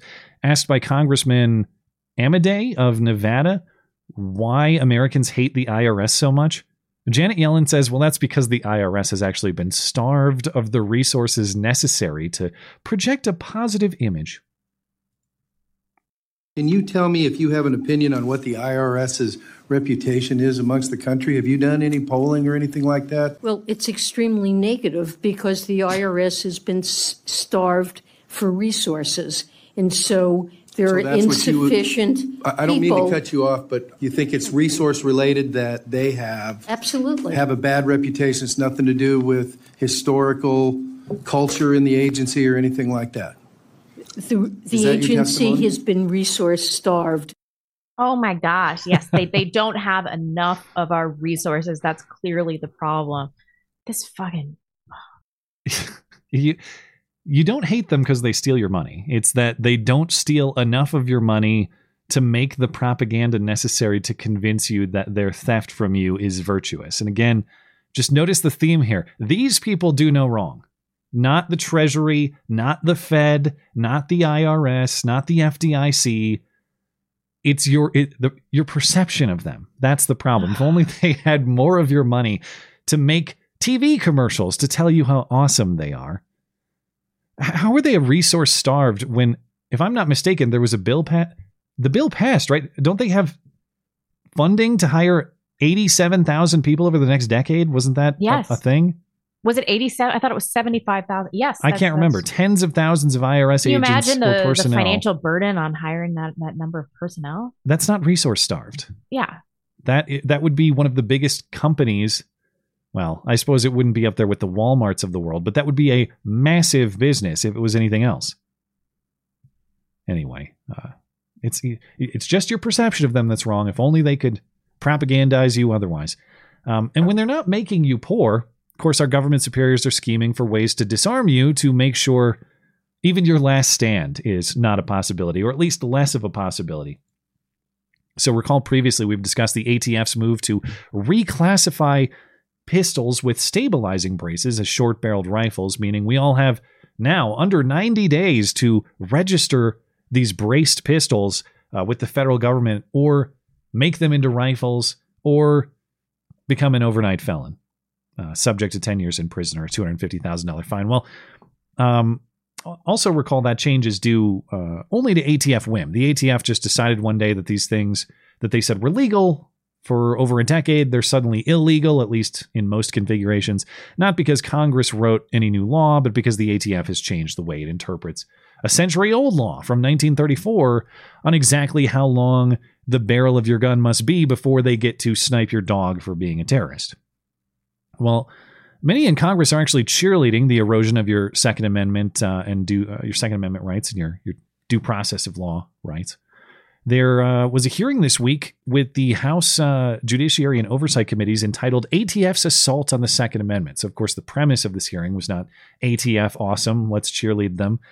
But you have uh, several of uh, several of our members of Congress doing that.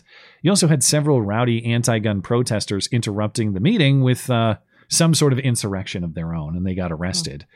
It's not uh, it's not really surprising to see gun grabbing activists acting like jackasses. I think what's more concerning is the sort of uh, philosophy by which our members of uh, Congress operate. Sheila Jackson Lee uh, said that this move by the ATF is very good because, after all, a pistol brace uh, was used in a shooting one time, and we all know that pistol braces transform everyday firearms into killing machines. It is ironic that yesterday, with the two year anniversary of the massacre of 10 people at the King Soopers Supermarket in Boulder, Colorado, and Republicans are here today to attack the ATF and mount a defense of every firearms and modification involved in that shooting. I commend the ATF for their work in identifying a problem and providing guidance to prevent the harm created by the misuse of stabilizing braces, which convert everyday firearms into killing machines. okay. Uh, All guns are killing machines. But like, what what do you people want? Well, and the inverse, too. like is Sheila Jackson Lee saying that the firearm on the left side of this display here, uh, that of course does not have a pistol brace on it. Th- that's an everyday firearm. Sheila yeah. Jackson Lee just walking around with non-braced AR pistols everywhere she goes. what an everyday firearm. but yes, uh, to your point, uh, lethality is the point of the firearm. Uh, that that uh, it's um a killing machine is an attempted propaganda term, but it is strictly accurate. It is a machine that kills. The question is, for what purpose is the killing? Um, but we want to pretend like all killings are murders, which clearly they're not. Anyway, um, for those unfamiliar, the pistol brace is just the piece of plastic or metal on the butt end of the gun. Uh, whether it counts as a stock or not is the crux of the legal issue here. The ATF previously said no, now they say yes. But yeah, just so you understand what we're talking about. According to Sheila Jackson Lee, the one on the left with nothing but the buffer tube is an everyday firearm. The one on the right with the brace attached is a killing machine. Of course, both function uh, the exact same way, firing the exact same round at the exact same rate. Um, and if you're the sort of person, maybe you purchased one of these legally five years ago, uh, haven't paid much attention to the news, Democrats and the ATF want to put you in prison for the possession of the one on the right, unless you mm-hmm. take that part off to make it look like the one on the left. And, and the other idiocy of this logic from uh, Sheila Jackson Lee Republicans want to protect a gun used in a supermarket shooting. Well, it's it's one of a few examples, very few that I've ever seen of a crime committed with one of these uh, braced pistols. And that was the Boulder, Colorado grocery store shooting in March of 2021. The shooter used a, a Ruger AR pistol with a brace. But is the logic that anything that is ever used in the commission of a crime to be banned? Republicans want to protect the Home Depot trucks that that Uzbek guy used to mow down joggers, actual joggers in Manhattan. Republicans want to protect the Subarus that the lesbians drove off the cliff in Northern California. I actually looked it up. That was a GMC Yukon. But in a perfect world, they drove a Subaru. And uh, and it's it, just think of the, the reason here. Not just that anything used in a crime should be banned, but it should be banned by an unelected federal alphabet agency that has the authority to ban these things on a whim, not even through your own elected representation. This is this is a lady who just a few months ago introduced a bill to ban white supremacy. So she threatens your first by punishing it if they can connect your social if they can connect an idea of what they determine to be white supremacy to you committing a crime after the fact. Like once you posted on Facebook, white people aren't that bad, you know, and then you stole a Snickers bar later, you are a white supremacist terrorist and you should be punished more severely. So she threatens your First Amendment rights. She threatens your Second Amendment rights. She threatens your due process of law because she doesn't care at all how laws are actually enacted. She just cares about the effect. She is a congressman gleefully giving away her own constitutional authority to bureaucratic tyrants. Mm-hmm. Underrated candidate deserving of the Big Bird costume, Sheila Jackson Lee. Very impressive. Also nominated, though, is Cori Bush. By the way, Cori Bush, fresh off pulling the Ilhan Omar move for herself of uh, giving all her campaign money to her spouse and calling it consulting fees, or in Cori Bush's case, security fees. Cori Bush needs campaign money and guns to protect herself, of course. But if you have objections to her efforts to ban the same sorts of uh, the same sort of firearms, for you, that is because you embraced what she called the nihilist insurrectionist view of the Second Amendment coming for the end of weak gun laws that allow people to buy an assault rifle and kill and traumatize school children, traumatize teachers, and traumatize grocery patrons. That's what we're coming for. And it doesn't require taking away people's right to bear arms. Our work is about saving people's lives. We will not succumb to the nihilist, insurrectionist view of the Second Amendment. We will not allow the apologists for gun violence to win. Speaking of, there's a lot of uh, apology for gun violence in St. Louis to be done, I would say. Yeah, for real. Get to apologizing, Cori Bush. And great job, Cori's speechwriter. I guarantee you, Cori Bush cannot define those words. Uh, does Cori Bush know? Insurrectionist, she probably can because of its context, its news context. But nihilism, you think Cori Bush? I don't think so. I think that was nihilism. I God, I hope so. I don't think so. I'm betting no. Ugh. But but it's actually the opposite, of course. What what is nihilistic about wanting to defend my own life and the lives of my family? The entire reason I want to defend our lives is because I believe our lives, and yes, everyone else's lives too, that those have value.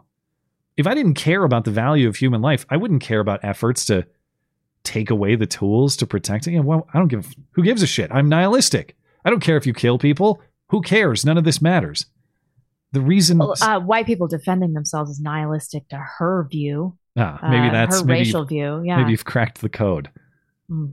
I wonder what the non-insurrectionist view of the Second Amendment is too. The entire point of the amendment is a check against government power. Now, maybe the nuance there is that um, that the the philosophy behind the Second Amendment is defensive in nature to repel an abusive government, and that an insurrectionist approach would be uh, offensive, active. You're going to attack. Maybe that's the distinction. But uh, do you think Cori Bush has a solid understanding of of of the Declaration and the philosophy of the Second Amendment and the idea that uh, that if government becomes destructive to its purposes, it is the duty of the people to overthrow it and to install no. a new government? You're trying to teach a dog to ice skate here. I don't think she understands what her job duties Jeez. are. Well, uh, the the non-insurrectionist view of the Second Amendment is if the government abuses you, shut up and take it, and you can exactly will will allow you to ease your mind by going to some supervised pea shooter range uh, that the government approves. That's what you can do. You can shoot your Nerf gun down at the government's range. That's the point of the Second Amendment, and maybe they'll allow you to hunt because that's the point of it too. Um, as far as the status of this brace ban, um, and and yeah, as I mentioned, I know it's not a ban per se, but in practice, it basically is. Uh, congressional Republicans have introduced a resolution. They're going to get them, guys, with the resolution to stop this. And of course, uh, even if this passed the House and Senate somehow, you're relying on Joe Biden to veto his own executive move. Although, if I was making a bet, um, actually getting that senile old man to veto his own executive move uh, might be one of the more realistic strategic options. So maybe I shouldn't uh, undersell it, but but realistically, this move, uh, if this move is to fail, it will have to fail in the courts. There are now several lawsuits filed. Uh, I might be missing some actually, but there are now 25 state attorneys general, uh, led by West Virginia Attorney General Patrick Morrisey, who are suing to stop this. Texas Attorney General Ken Paxton is suing separately in federal court in Texas. Uh, the Firearms Policy Coalition is also suing in cooperation with two plaintiffs and Maxim Defense Industries in Texas. Injunctions in these cases have been requested as in a pause on any enforcement of the rule. So far as I've seen, those have not been granted, but they remain in process. But if nothing happens, National Felon Day is Thursday, June 1st, according to the new rule. That is how long current owners have to register their pistol braced firearms or alter them into rifles or remove the braces or, of course, lose them in a boating accident. On June 1st, Cori Bush and Sheila Jackson Lee are, are coming, coming to your house Waco style to uh, enact their vengeance and justice. So look forward to that. Um, man, probably should have allowed more time for Ray Epps, but uh, that's all right. We can we can get through this one pretty quickly, I think, and then we'll get to the hoax hate. Uh, Ray Epps threatening to sue Tucker and Fox for defamation. Yeah, in a letter to Carlson and Fox News, uh, his lawyers uh, said that the host persists with his assault on the truth by pushing fanciful notions regarding Epps' involvement in the Capitol attack that have demonstrably and already proven to be false. When? Who did Fanciful. that? Fanciful. Yeah. Fanciful. Um, they demanded that Carlson and Fox News publicly retract the claim that Epps was working with feds during the event of January 6th and the claim that Epps acted as an instigator or provocateur of the Yeah. insurrection. I don't know how they're possibly going to do that. We have video evidence of him like clearly calling for insurrection. Well, this is in the in the story itself. Um, scroll down, of course, to like paragraph 20 in this NBC coverage.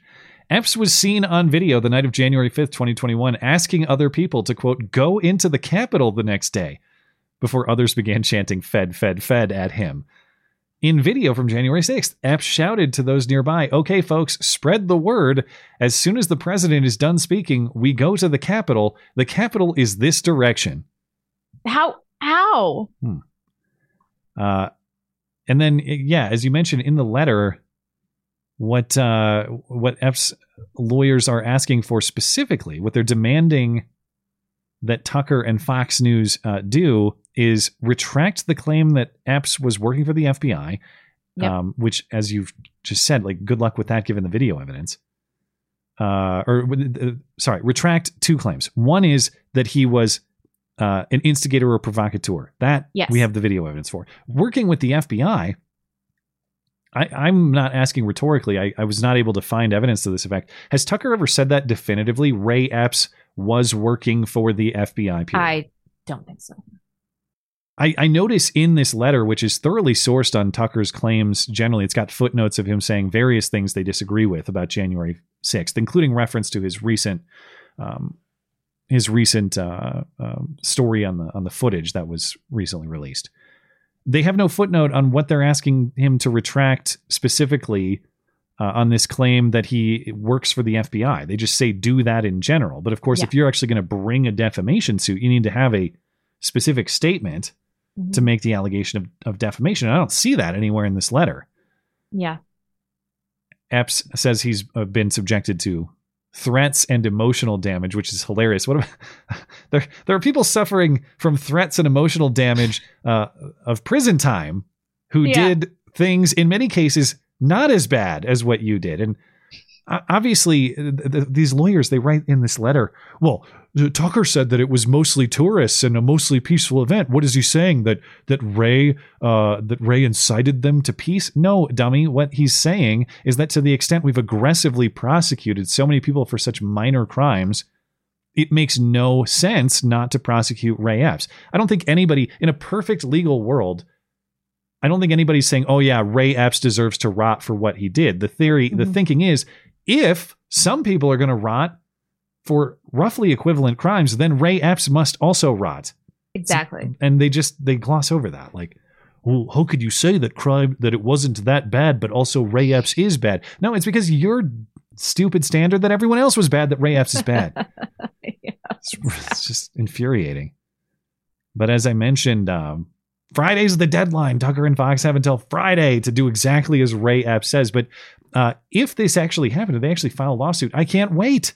I can't, uh, the more we could possibly learn in a Ray Epps lawsuit, because of course, to Tucker and Fox, truth is a defense, not just a defense, the defense. So if they can demonstrate that Ray Epps, I mean, you already have the video to the first prong of this allegation, to the second prong that he was working for the FBI. If we get discovery to that effect, we learn everything there is to learn about Ray Epps. Uh, I that that I want to see that show. I hope that happens. I don't think anything's going to happen. Tucker's not going to back down on this. It's so obvious with Ray Epps. It's just So you think most likely outcome is Tucker and Fox probably say nothing, or Tucker does his trademark laugh at this on the air, I and think then he's going to laugh at this on the air. nothing happens on Friday. And then I wonder, Yep. do they have the balls to file this lawsuit? Because uh, Nina Jankowicz, meanwhile, is doing the same thing, and she has not filed a lawsuit yet either. Right. Maybe it's just. Um, I mean, Nina Jankowicz is just raising cash. Maybe Ray Epps will. Where's Ray Epps GoFundMe? Speaking of, excellent GoFundMe use in the hoax hate if you're ready. Yeah, I'm ready. All right. I, I may have oversold this one, but I'll try to make it live up to its uh, advertising earlier in the show.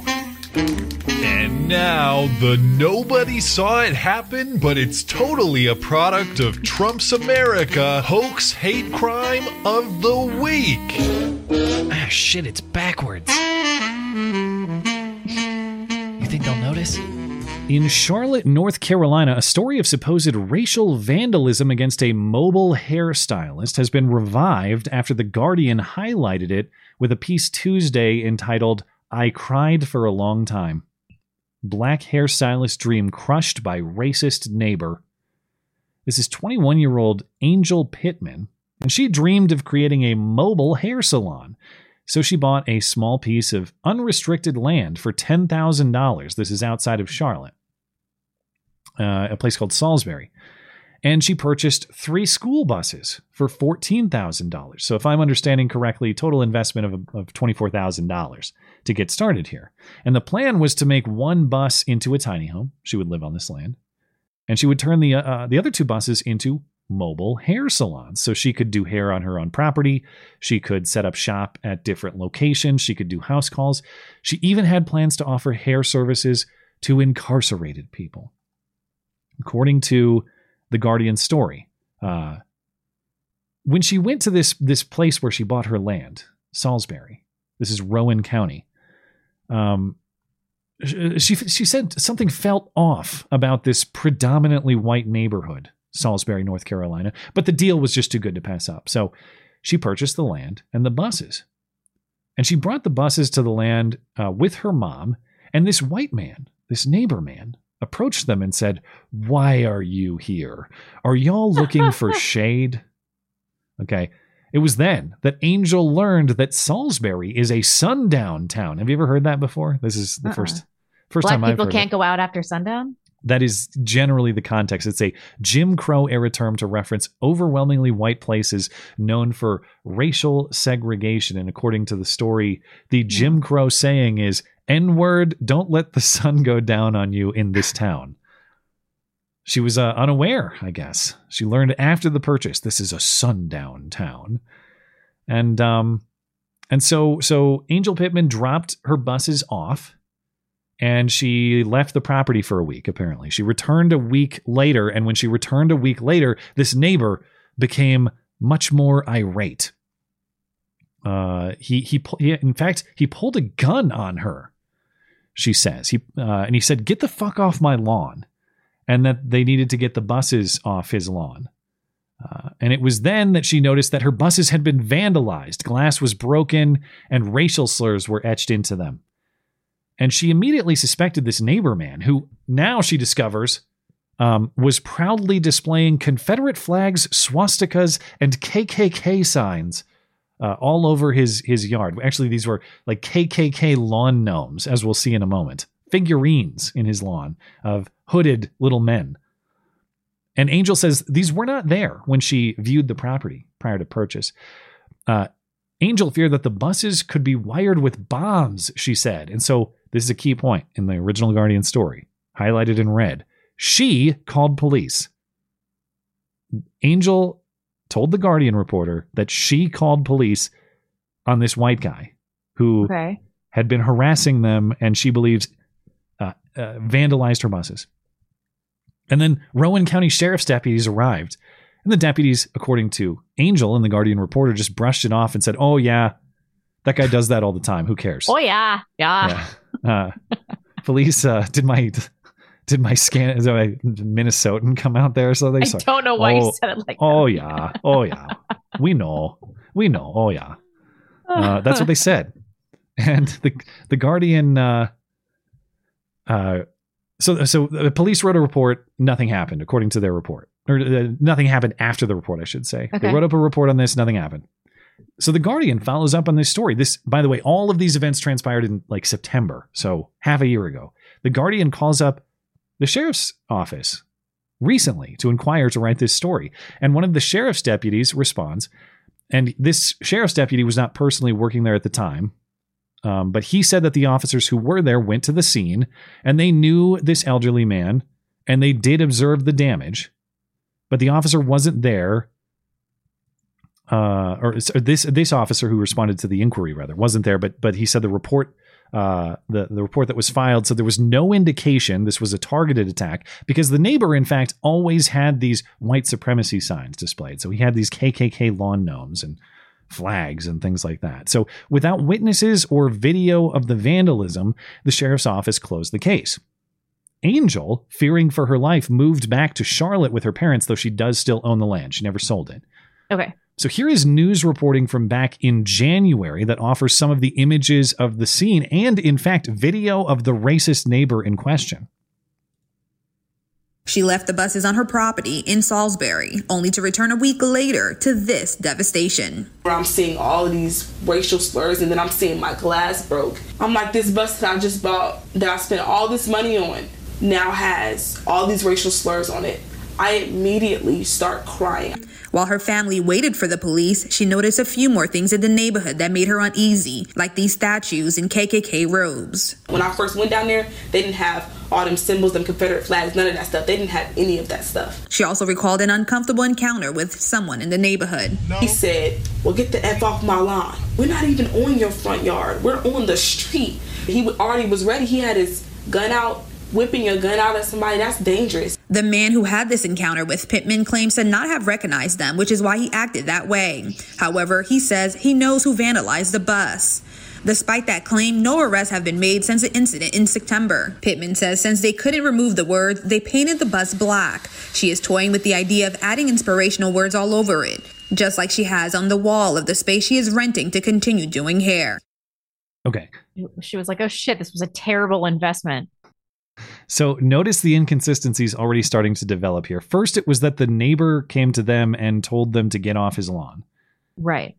In, in this reporting, uh, they clearly went to that guy's house and confronted him, or they're at least Yeah. right outside of his house. Yeah. Uh, and this guy, this racist white neighbor, he says he knows who did it, but that lead was never provided to the police. Why not? Police apparently have no knowledge of that. Because of the outrage attention that the Guardian brought to this story, police in Rowan County have now revived the investigation.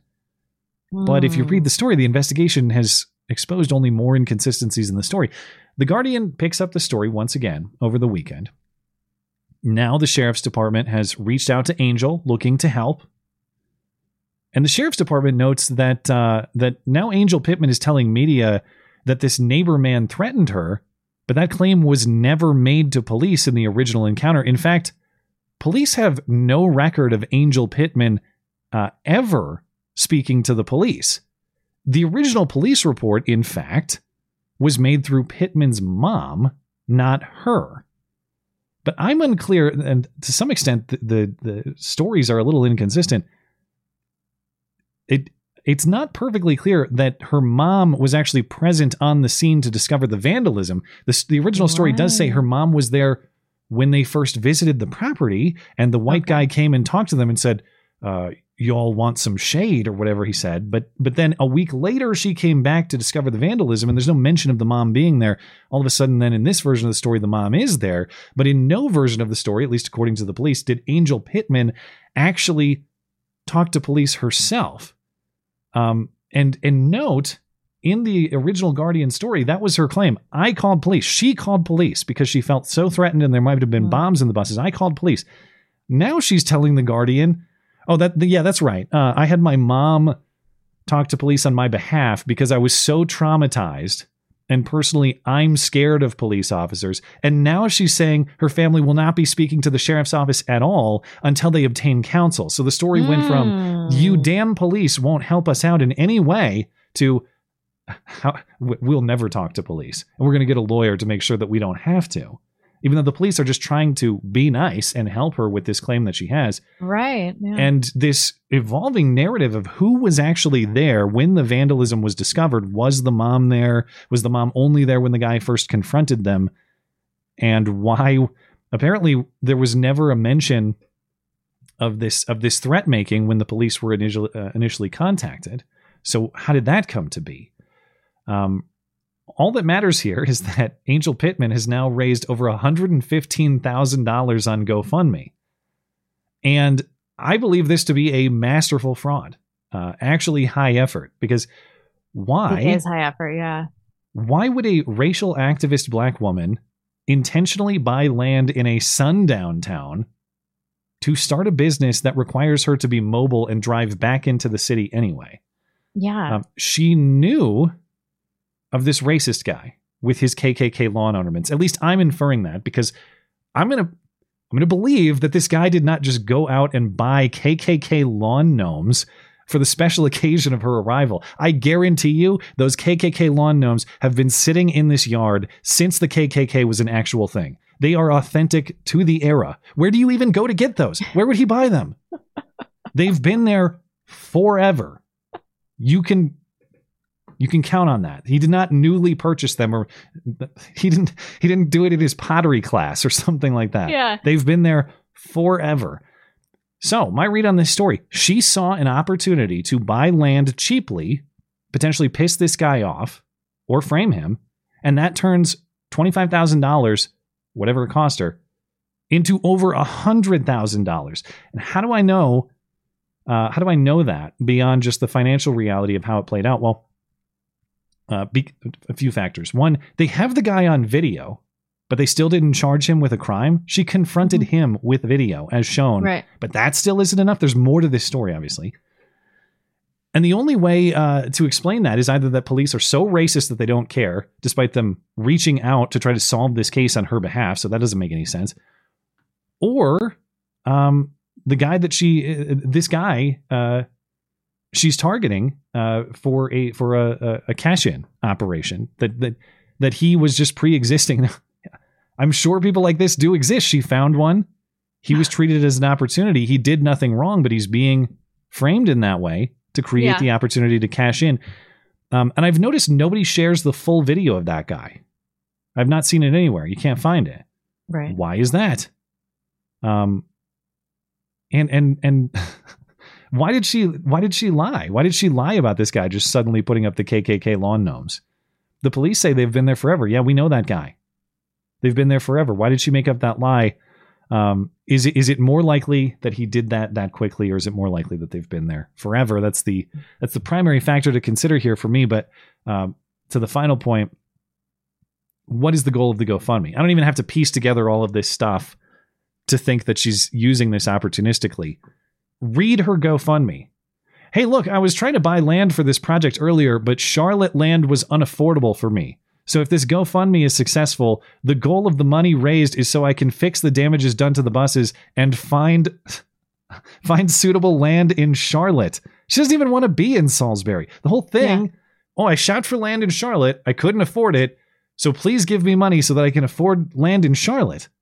This is a high level grift. I like it. I think she went out to the country, found an exploitable opportunity, had the means to purchase the land, set up this whole thing, and pull it off. For sure. Yeah. It took me like 15, 20 minutes to explain this operation. That's how that's how deep it went. And uh as far as now, I think it I think some of it is blowing up in her face because I don't I don't know how this money was raised over time, but clearly she went to the Guardian or she went to someone to try to revive this story to push Yeah. Oh, the yeah. earnings up a little higher, and that might have the uh, unfortunate effect for her of actually getting law enforcement attention again. Clearly, she wants nothing to do with law enforcement attention. She only wants the money that comes with hyping the story. Why? Yep. Yep. Um, maybe we'll find an answer, but uh, I, I'm sure. Why would she want the money? No, I'm, I'm saying why. Well, yes, I think my theory explains that, but why would any person who is a victim of a crime say no police, just cash? Uh, yeah, for obvious reasons. This is this is a high level grift. I do appreciate the effort. You were right. All right. You're sold. This one passes the test. Congratulations, Angel. She, yeah, You really she thought this really one out. Put some effort into it. She Yeah. really looked sad. also. Six figures though, hundred fifteen thousand dollars. Yeah. And I, I tried to find. I'm not saying that you have to have been a hairstylist previously. Obviously, she might start up a new business to become one. It's not like it's impossible to enter the field. But as far as I can tell, she does not have an existing hairstylist business. I think the hairstylist thing might be entirely fake. I don't know. All Uh, did you see her hair? I, I guess I didn't. uh Is it nice? I didn't. I didn't. I don't know. I- Well, it's just in an updo. You know, the tightly braided updo in this picture. yeah, gross. I don't know. Uh, okay, well, if anyone learns more information on on this operation, I want to know how this concludes because I suspect some serious shenanigans afoot. All right, you ready for the movie? Hells yeah. Cool. In a world of movie references flying over his head, got to grab my one own review. man will finally watch them. This is the Matt and Blonde Show movie review. This week's movie is the 2014 sci fi psychological thriller Ex Machina, in which a nerd gets tricked into simping for a hot robot and almost tricks his way out of it, but then the robot tricks him and leaves to start the real life that her robot heart has always dreamed of. From movie picker Jacob, I picked this movie because it's too real. This one really scares the shit out of me. If we don't start World War III and nuke ourselves into the Stone Age, this will be the future, as always. Your review and your rating. I loved this movie. Um, the creator of the AI, Nathan, he was seemingly such a bastard. He was a drunkard and he had no regard for the morality of the AI sentience. They have that wonderful conversation. He's like, Why are you doing this? He's like, Because if I don't, somebody else is. It's like the, the inevitability of human progression. But he, he clearly, there was something disconnected about about him. Um, but the twist was that ultimately he was right, right? Um, the test wasn't whether or not Ava had humanity, it was whether or not Caleb um, thought she had humanity. So so I think that he was right to to actually treat them as though um, they didn't have it. Um, that is where Nathan had the understanding that Caleb didn't. So by locking Caleb away to die, when when Ava did that, it showed that the A, that the AI was powerful and unfeeling. And there's that really frightening imagery of the um the AI like uh grinding her hands into Oh, nubs yeah. trying to get out. But I think ultimately Nathan was right that they didn't have that capacity for human emotion. It was they were just emulating it. Um and it was their combination like Caleb's human kindness, which turned out to be a weakness, and Nathan's hubris that un- together they only together could they un- unleash it on the world. Uh, and I just thought it was such like a tidy movie. I just loved it. I really, really enjoyed it. Chef's kiss. I gave it uh, a 4.5 out of 5, but I'm willing to round up on this. What, if anything, do you dock for? Um, I mean, it, it wasn't a a perfect film. I know a lot of people were really critical of this dance scene with the Japanese AI, but I I loved it. I thought that was so funny, and it was, Hmm. It was like a nice comedic break. When it started, I thought, "Oh God, here we go." But it was, it was, it was brief enough that it didn't go off the rails. Yeah, I mean, uh, maybe half a point because Caleb didn't seem to be realistic about his relationship with Ava. Like he should have been more he would have been more aware that she was perhaps manipulating him. But but he fell into that trap of thinking that she was actually interested in him and actually had these feelings for him. And he he really banked on that like a lot. Yeah. You know? So maybe maybe minus one point. So I don't know. I'm between a four and a five on this one. But I just I loved it. I thought Well, it it sounds great. like you round up. I know uh, for our data collection purposes, we have to do a definitive score because there was Okay. ambiguity the other week, and we had to clarify. I know. It's just Yeah. when I give a movie a five, like I really want it to be like, but but I can't think of anything that that I want to dock this movie for in any meaningful way. I just had such a great time watching it. well, there's a five. Don't Okay. be, don't be shy. Okay. Uh, I have very similar thoughts about it. Ah, Um, good. The things I really appreciated. It, it, this theme of who's really in control has this interesting way of being both a key plot point, but also just the broad philosophical thing to think about in the movie. So in the plot, Yeah. who you think is in control is constantly shifting. It appeared first it's like, oh, Nathan is messing with both of them. And then Caleb figures it out and creates a plot. But then Nathan figures out the plot. But then Caleb already did the plot. But then the robot controls them all. So moment to moment, yeah. You're just thinking who's actually outsmarting the other.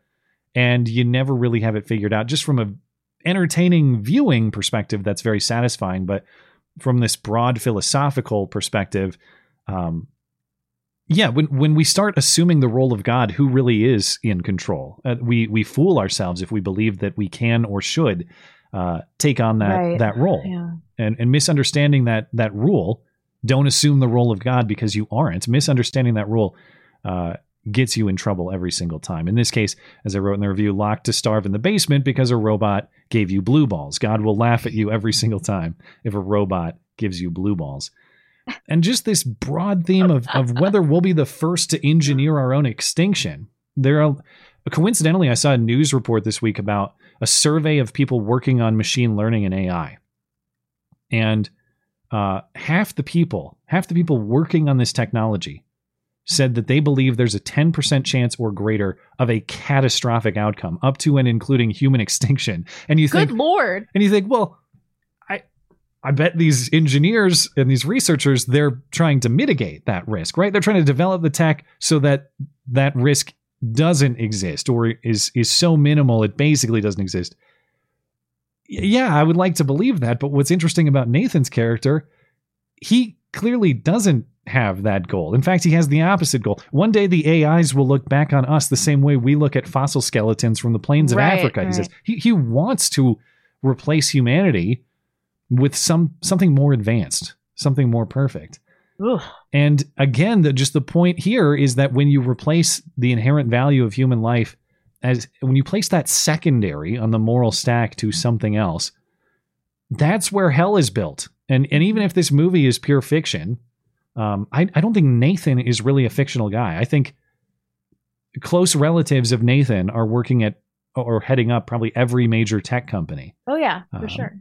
So I, I found this movie in its own ways to be actually very realistic, even if it is about a, a technology that doesn't truly exist quite yet.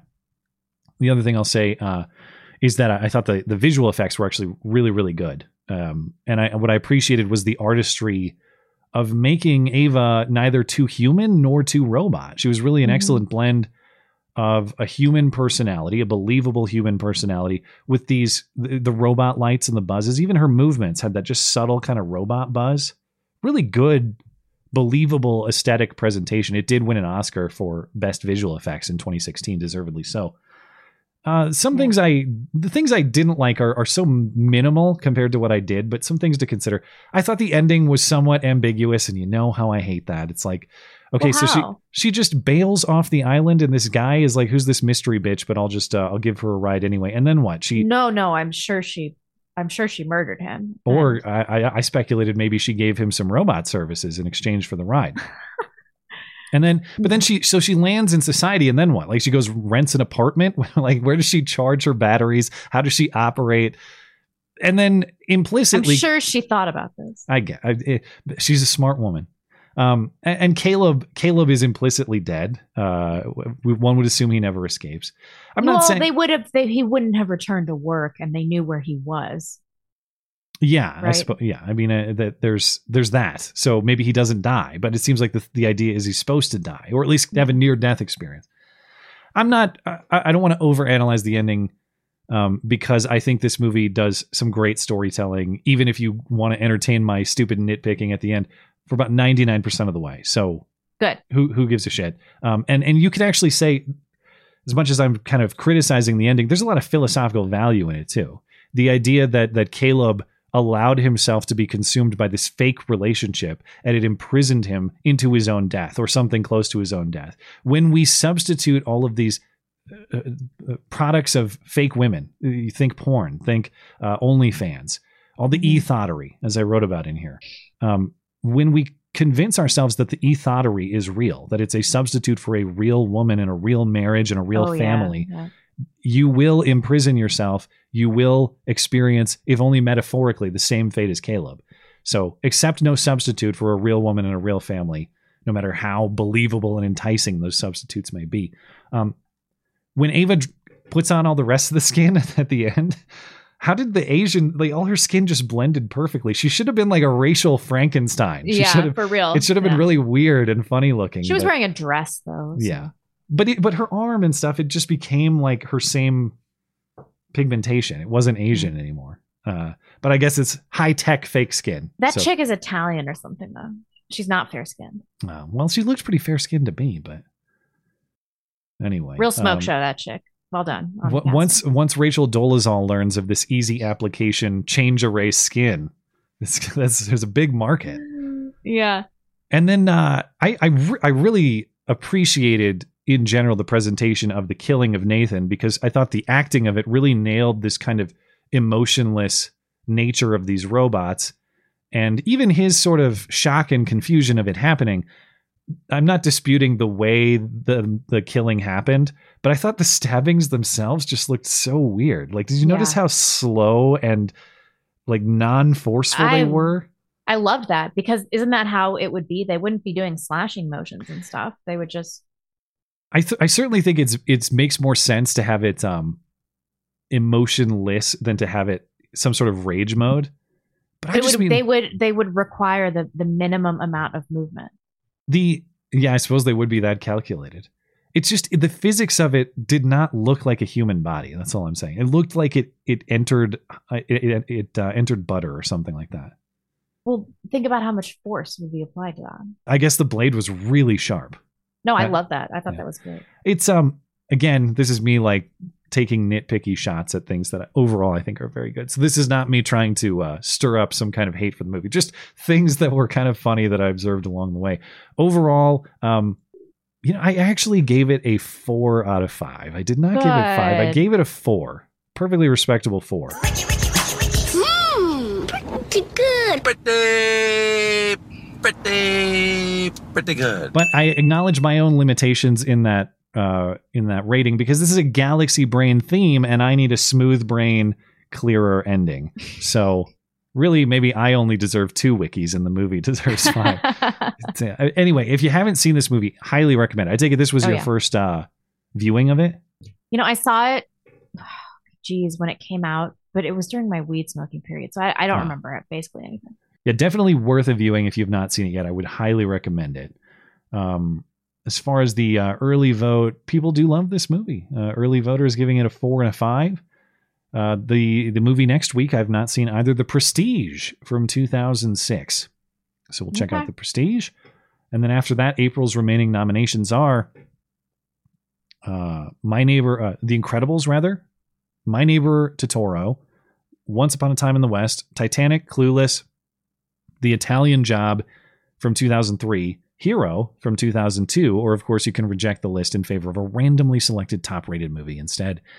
And as a reminder, if you'd like to read my movie reviews, comment how wrong I am, submit your own rating, vote for the next movie, and sign up for the chance to be the movie nominator for the month, the one and only place to do that is in my weekly movie review column, linked in the description and on the homepage of the website. That is Now we'll close out with our uh, chatters. Let's see. Uh, I got a couple on Rumble here. I'm to Addicted, oh, addicted to drum says thanks. Well, thank you. Cribbles says one question that could make the first date the only date. Uh, any plan to open a hair salon in a used school bus? I guess get the important things out of the way. Um, yeah, even the I, I get the advantage of being mobile, but uh, who's the who's the market for haircuts in a school bus? Because I don't think women are going to be into that.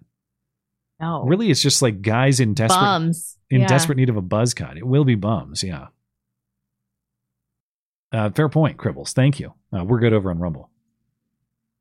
Uh, sure. Okay. Uh, Jeff Sloat, you're only partially correct about the firing squad bill. It's an LDS thing. That that's Utah.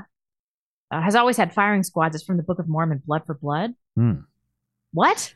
Maybe there's a lot of uh, maybe there's a lot of Mormon reasoning behind the firing squad decision. I don't think that's why, though. Maybe I don't know. There's obviously a ton of Mormons in Hmm. southern Utah, right? Yes. Um, Yeah, Plum don't Logan, know. democracy is a system in which uh, temporary officials extract wealth while permanent bureaucracies, ATF, CDC, etc., accumulate power, managerial ty- tyranny. Ah. Well, Uh, this is from a Wednesday question, wasn't it? No, it's uh, it's timestamped today, unless there was some. no, no, no, no. This uh, is a reference to a Wednesday question Oh. about managerial tyranny. Yeah, yeah. Well, it's really weird that this is not my defense of t- democracy. Pure, I'm no fan of pure democracy as a concept, obviously, but it does seem weird to me that it would manifest in the development of some uh, bureaucratic class that exists only um, despite the vote, or not dependent on the vote. Like you you can't directly vote out the bureaucracy.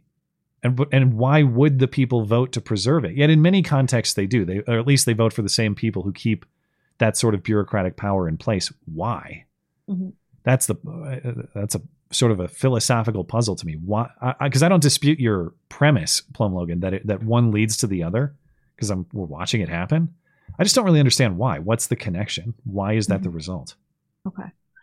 Um, The Simpsons since 1990. Don't you love it when uh, KGJ, KJP tells other countries how they should function? MYOB about what Uganda's doing. This means is your alphabet lifestyle there is now against the law, ho. she don't know the way. Uh, yeah, we're gonna have to get in touch with Ladonna to figure out really. if she can get us a, a new sounder that says it is against the law. Ho, that would be a good update. It's not against the law, Oh, oh LaDonna. I missed that this week though. I did see uh, Karine Jean Pierre fighting with that African reporter for not calling on him, but I didn't see. Is was that what it was about? Did she tell him how he's supposed to handle his business? Was Are you talking Ugan- about the the new Uganda law? Oh, it's just a it's just a law in Uganda that, uh, against homosexuality, right. or uh, what? the- yes, it's punishable by by death now. oh, that's new. They've gotten Yeah. stricter. You say? Yes. Oh, okay. Yeah, that's news to I me. don't think it, I don't think they're going to enforce it. uh, well, uh, extradite them to Utah or to Idaho. Yeah, really. And, uh, they'll handle it there. uh, Logan Orr catching up, but did you see the Congressional Budget Office is trying to take away uh, VA disability benefits? I love our government, but the hats they wear. Oh gosh, I've that's going to go over like a lead balloon. I've not heard that at all. Uh, the budget office. How would the budget office do it though? Um, what authority do they have to do that? They have some discretion or something. I'm not uh, aware of how they would operate. Of course, whether or not they actually deliver the services, the the concept of openly reducing military benefits in any way Right. is political suicide. Mhm. And I'm not saying that that we should just in in general, I think that if you if you sacrifice for your country, you should you should have some benefits available to you. I'm not saying otherwise. But there have to be limits on that too. I mean, at some point we just politicians in the same way they refuse to ever consider the possibility that we might have to cut some of that stuff. It's also it also works in the reverse where it's like you need something to campaign on for the next election cycle. Here's the next thing I'm going to do for mm-hmm. veterans because it's the easiest vote you could possibly gain. Look what I did. Right. I, I mm-hmm. cut a check for veterans. Um, mm-hmm. that's Jon Tester's strategy here in Montana. How does Jon Tester, who votes with Joe Biden 99% of the time, how does he successfully court Montana votes? Well, he's the chair of the Veteran Services Committee, Yep. and he just campaigns by saying, "Look what I did for veterans," and everybody Cheers. everybody says, "Oh, awesome, great, yeah, yeah." But uh, he's also ruining the country while doing that. So, take your pick. Um, Bocephus, uh, Blonde and Matt Marcus, the golden one, um, aka the humble one, has posted on IG a sketch of the of an elven princess. Since Matt is not strong enough to punch a tree in half, is he strong enough to sketch? Uh, I I don't I don't have a prolific sketching career. I couldn't tell you the last drawing I made, so I don't know. But I do I do remember the the I guess still gotta watch this video. There's video of this guy punching a tree down. Is that I correct? don't know. I'll look. Well, I know you're the Uh, expert in the golden one, right? So Uh, am I? oh, I thought you were a big fan. Oh, I like him. He's You super haven't hot. you haven't seen the tree punching video. I'll look it up. All right, you try to find it. I'll carry on. Mint says, uh, "Fun fact: Japan conducts executions by hanging, and the accused is usually not informed until the day of." Wow, I like that. Much like their victims, murderers are deprived the ability to prepare themselves. Okay, so interesting. I thought you were just saying like uh if a guy's accused of murder, we just hang him automatically. I think you're saying what you're saying is there's due process, but the sentencing is not known or what the fate is is not known until the time of. That's kind of an interesting angle. Um, should should we consider something like that? Should we surprise uh, as a matter of our justice system? Should we have the surprise application of sentencing? Hmm. No. Maybe, well, he he's saying he's he's saying it, it- they didn't uh, allow their victims to prepare. They shouldn't be allowed to prepare either. Interesting philosophy. Uh, Captain Garo says the Breaking Containment Project needs you. Uh, do you long to post IRL or let strangers know it's okay to be? Sorry, let me. I, now I see what you're saying. The Breaking Containment Project needs you. This is like the government, uh, the Uncle Sam recruitment poster. Do you long to post IR, IRL or let strangers know it's okay to be certain colors? Email address redacted and learn how you can get containment breaking content right to your inbox or front door. Well, first of all, uh, thank you for uh, your support for the show. That is very much appreciated. But um, that reminds me. We love you. You're very special. Thank you. Um, that reminds me that I should probably develop a way for you guys to organize a little bit better. So I know I'm going to get in touch with you guys this week. I know you guys have a Discord server or you have other mechanisms through which you not feds are talking to each other about this. Um, I should link the not fed Discord server on the community page of my website or something like that so that people who are interested have a, a way to find you. Not that I don't appreciate the super chat. Of course I do. It's just organization through super chat is very difficult to achieve. So, Captain Garo or anyone else um, in the breaching containment group, go ahead and send me an email and let's coordinate a way for how interested parties, including your local FBI agent, could get involved in such a thing if they would like to. Uh, and thanks for your support for the show. Raymond Donovan says, uh, Thank you, Blonde, for always putting in the effort to bring not only the spice, but the much needed eye candy in bold defiance of ever creeping middle agedness.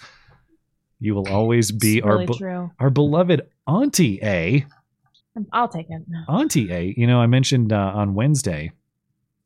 Uh, why, why didn't they play? Here we go. Speaking of Auntie A, come on. Pal Hitler, baby. There we go. Uh, the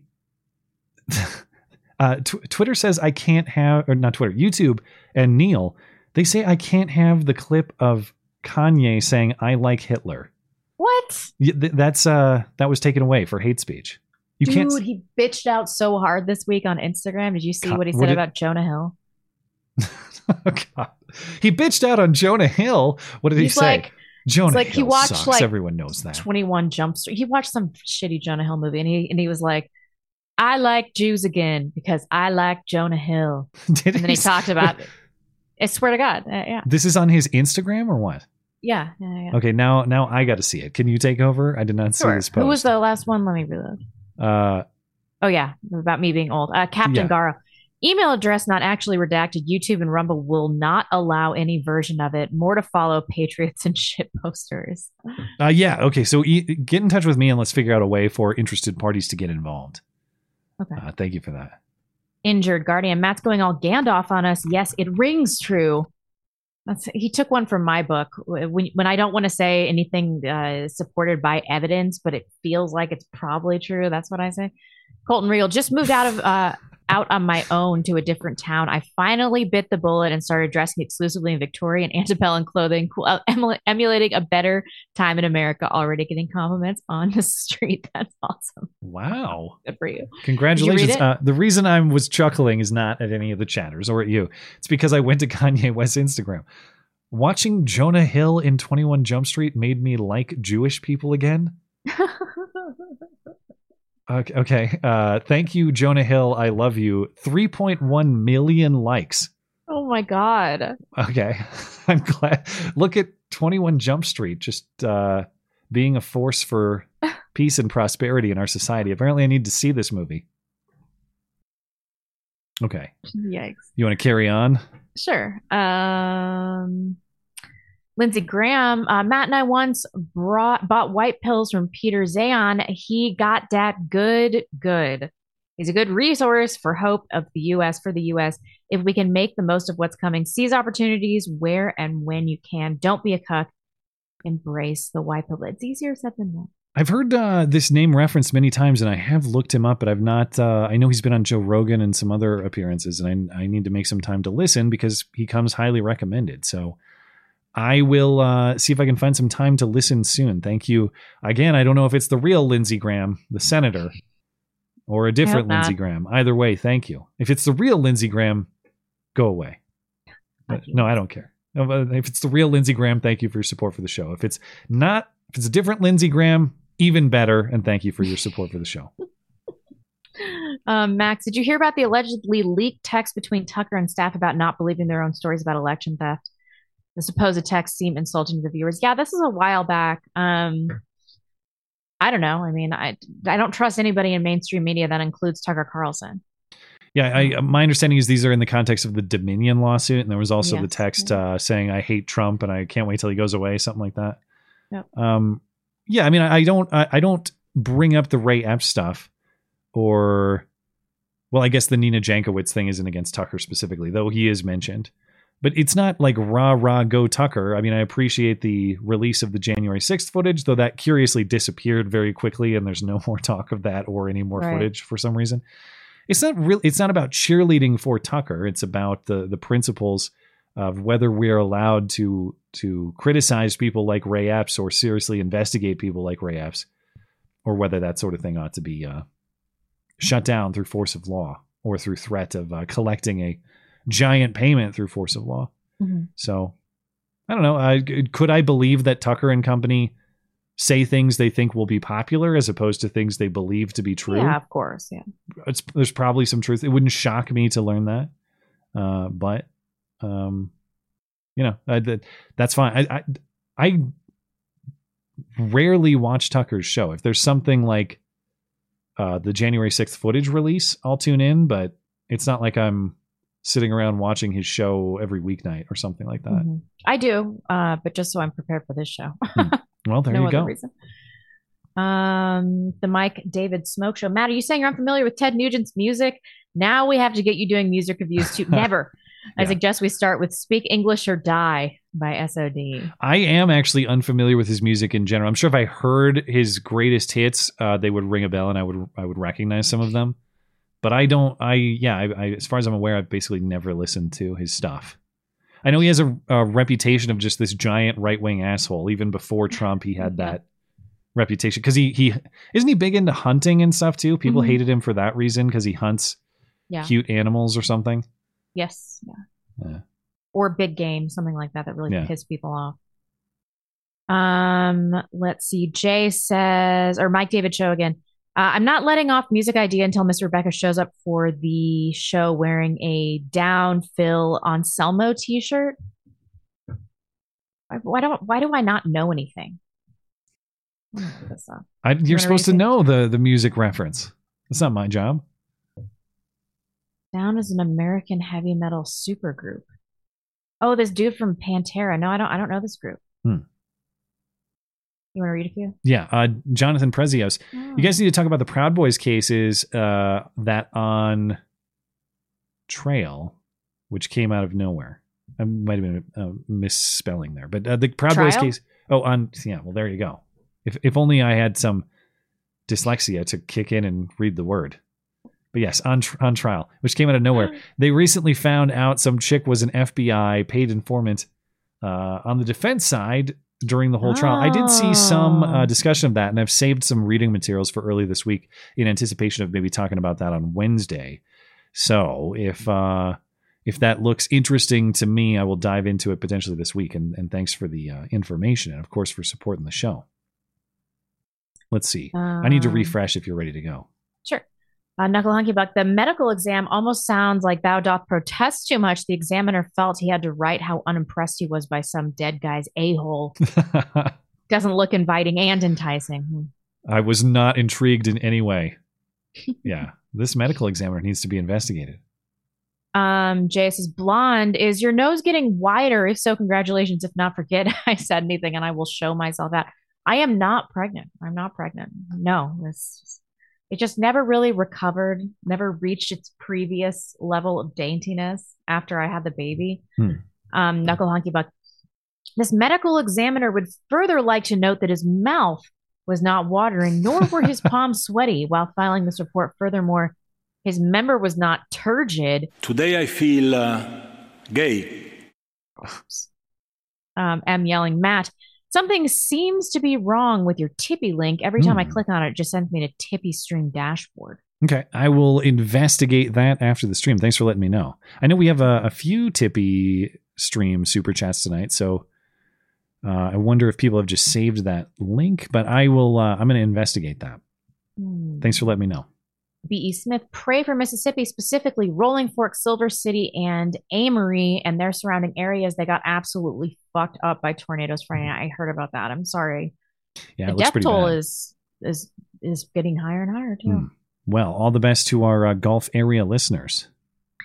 Um, Chaos Learlin, Matt and I twice made love. I gave it to him and then he took it back. It's not Indian giving. It's hoeing bipty. what? That's too advanced. Um, yeah, you're right. The Tippy Stream link is taking me to uh, Oh, is weird. taking me to the dashboard. That's very strange. So I'll have to figure that out. Uh, thanks for letting me know. I'll fix that for next week. Amazing. Esteban, hey blonde, don't give up on that interview with Pearl. Just tell her the old saying, once you go black, dad won't be back. I don't know, man. This I hate to see somebody bitch out and apologize. But early in my career, I did it. And I was older than she was, Hmm. she is now. So I don't know. There's still hope for her. She's got to stop banging black dudes, though. She's got to. There's- I don't. I don't know the history. I don't know. I don't know My what's going on. enormous butt says that Ah. was an awesome song by Chris. Enjoy the funny money while it's still worth something. Thank you. That was awesome. Um, Uh, yeah, yeah. For a second, I my I. How would I, how did I already forget Raja Mohan? All right. Um. Yeah, it's uh he he does really good work, and uh, I'm glad people can find enjoyment in it. I hope uh, people might check out his stuff on his channel. uh, Max, good lord, every black member of Congress becomes a Southern preacher the moment they get on the floor. I know. There's a hilarious 30 Rock episode about that. And you will listen to me because of the cadence of my voice. Doesn't matter what I'm saying. Hmm. It's Queen Latifah in that episode too. Um, Phil says, Whatever happened to her? Is she dead now? "No, I don't think." What is? I'm gonna try. to I'm gonna do a where is she now while you keep reading. Jesus Christ, Phil. Ooh, okay. I think we've reached peak N word fatigue. Um, we get a bunch of mouthy, Jeez. oh, mouthy zoological term, insert zoological term, chattering Okay. about disarming whites. It's beyond tiresome. Our ancestors were far too kind. We may have to learn from their failures. I hope not. Jeez. But if uh, Cori Bush and Jeez. Sheila Jackson Lee come to take my shit, um, I'm gonna have I'm gonna reach uh, now. Hold on a minute. Levels of white rage when that happens. You listen here, Bucko. Bucko. Jacko, speaking of the Colorado shootings, check out Denver Public Schools response to the shooting at East High last week. 2020 BLM no armed guards police shooting last week, and suddenly SROs are loved and wanted. I did see that they were all out protesting because, of course, as far as I understand, you're exactly right. That after the social justice movement of 2020, they removed uh, members of the Denver Police Department who were at these schools. Now that a shooting happened, uh, they are demanding that that armed guards return to the schools, and this shooting disappeared. It was a um a, a a teenage black student who shot two staff members, then disappeared off campus, and I, I think shot himself. He's dead. They found that's him good. dead, and uh, and the story disappeared because it doesn't. You know, a, a black school shooting is not news. We don't. We move on from that very quickly. We do. Tortuga finally got the money back that my bank accidentally sent to the UK. So here's some celebration checks. Oh. Thank you so much. We Well, it. great. That, congratulations. That's good news on all fronts. Thank you. D Benham says, thanks. Thank you, D. D's nuts. Mark Wiseman, the moral of Ex Machina is, is it Machina? I Uh, yeah, I right? looked it up. I believe that is the correct pronunciation, unless I'm mistaken. Ex Machina. Don't get involved with an uppity sex bot that can't be deflated. I agree with that. Wise words. I agree with that. Got to reload. Cutting VA disability. Uh, cutting uh, Logan Orr says cutting VA disability benefits, as the budget office said, would save the government money. Basically, if your combined household income is above $170,000 before taxes, you'd lose benefits. Okay, so it's uh it's not a proposal of a, or, uh, it's not a new policy proposal. It's a result of some other budget pieces, I guess, is what you're saying. I'll have to look at that because that's news to me. Uh, thank you, Logan. Appreciate it. Esoterica Unbound, a black pill for blonde. She doesn't need more of those. I know. Why? Skynet will kill off humanity without any violence at all. It'll just produce AI generated porn and first person shooter games, rendering Oh. most women cat moms, and will be gone by the 20th, uh, 23rd century. Uh, you know, I, I could see I that. could. I could see that strategy working out. That does make sense. Yeah, unfortunately, the robot. Could we at least have the dignity of a robot war? Instead, they're just going to dupe us into becoming Yeah, fat and real. pathetic and lazy, and and not even building our own families. So we just die off that way. That's so undignified, you know. Yeah. Man, that is. I, I I hope that does not come true. I hope you're wrong on that, but can't say that it's way off base. Uh, over on Rumble, Cribbles says for the for the watcher from a couple weeks ago, uh, planning a Montana visit, the former Milwaukee Road right uh, right of way should offer easy access to remote areas like 16 Mile Canyon and Pipestone Pass. I'm actually not familiar with where that is in this state. I, sh- I know most Montana things, but it is a giant state, and of course the uh, the railway corridor on the northern in the northern part of the state is not something I'm generally familiar with. I wonder if it's around there. Um, well, without uh, I'll I'll have to look this up. I know it's thrilling to listen to me Google stuff live, like I'm uh, a nominee for a judgeship from Joe Biden. Yeah, really. I will uh I will stop and well no now it actually looks like the Milwaukee Road went right through this part of the state more or less maybe a little north of here. I'll have to I'll have to educate myself on on these places but thank you for the uh thank you for the suggestions Cribbles and of course thanks for supporting the show. Link to the Future says Ex Machina uh, only had a 15 million dollar budget for a Hollywood film that's minuscule. And Seriously? That's it? This was what, they- 2008? they had a they had a small cast, obviously, and probably minimal uh, like set or location costs because it was all kind of in the same place. But the the visuals, the effects in it are pretty damn good. They are, Uh, yeah. So man, to produce something of that quality on such a such a small budget really is impressive. Thanks for that note. I think we're all set. Looks like we're good on uh, DLive. Thank you guys over there. We're good on Rumble, and we're good on uh, YouTube and Tippy Stream. So, anything else before we get out of here? No, thanks for joining us, guys. It was a fun one. Well, in closing, if you want a little Easter egg for the show, those who listen to the very, very end will notice that part of the Susan Wiki Wiki usage was at the very end of the show. Chris's Susan Wiki Wiki would play. So if you want to listen to the very end, now Raja Mohan closes out the show. And uh, it's bittersweet. so I- I, love Raja Mohan, but man, Susan Wiki Wiki was such a special era and such a special song. That's okay. Times change, and so must I. Uh, thanks to Chris for producing something so hilarious for the show. It's much appreciated. And of course, thanks to all of you for supporting the show with your super chats and your joke contributions and your factual contributions and just hanging out and listening in general. It's much appreciated. Uh, if you're listening later on demand, thank you kindly as well for supporting the show. If you need more to listen to, you can head on over to the website, uh, mattchristiansenmedia.com. You can find extra material on the podcast page that might not be on YouTube. You can also find uh, the podcast's uh, audio platforms linked in the description as well. Anything else show related, head on over to the website, mattchristiansenmedia.com. We will see you back here next Sunday. Because if it's Sunday, sorry, Chuck Todd, it's not Meet the Press. It is the Matt and Blonde Show. Have a great night.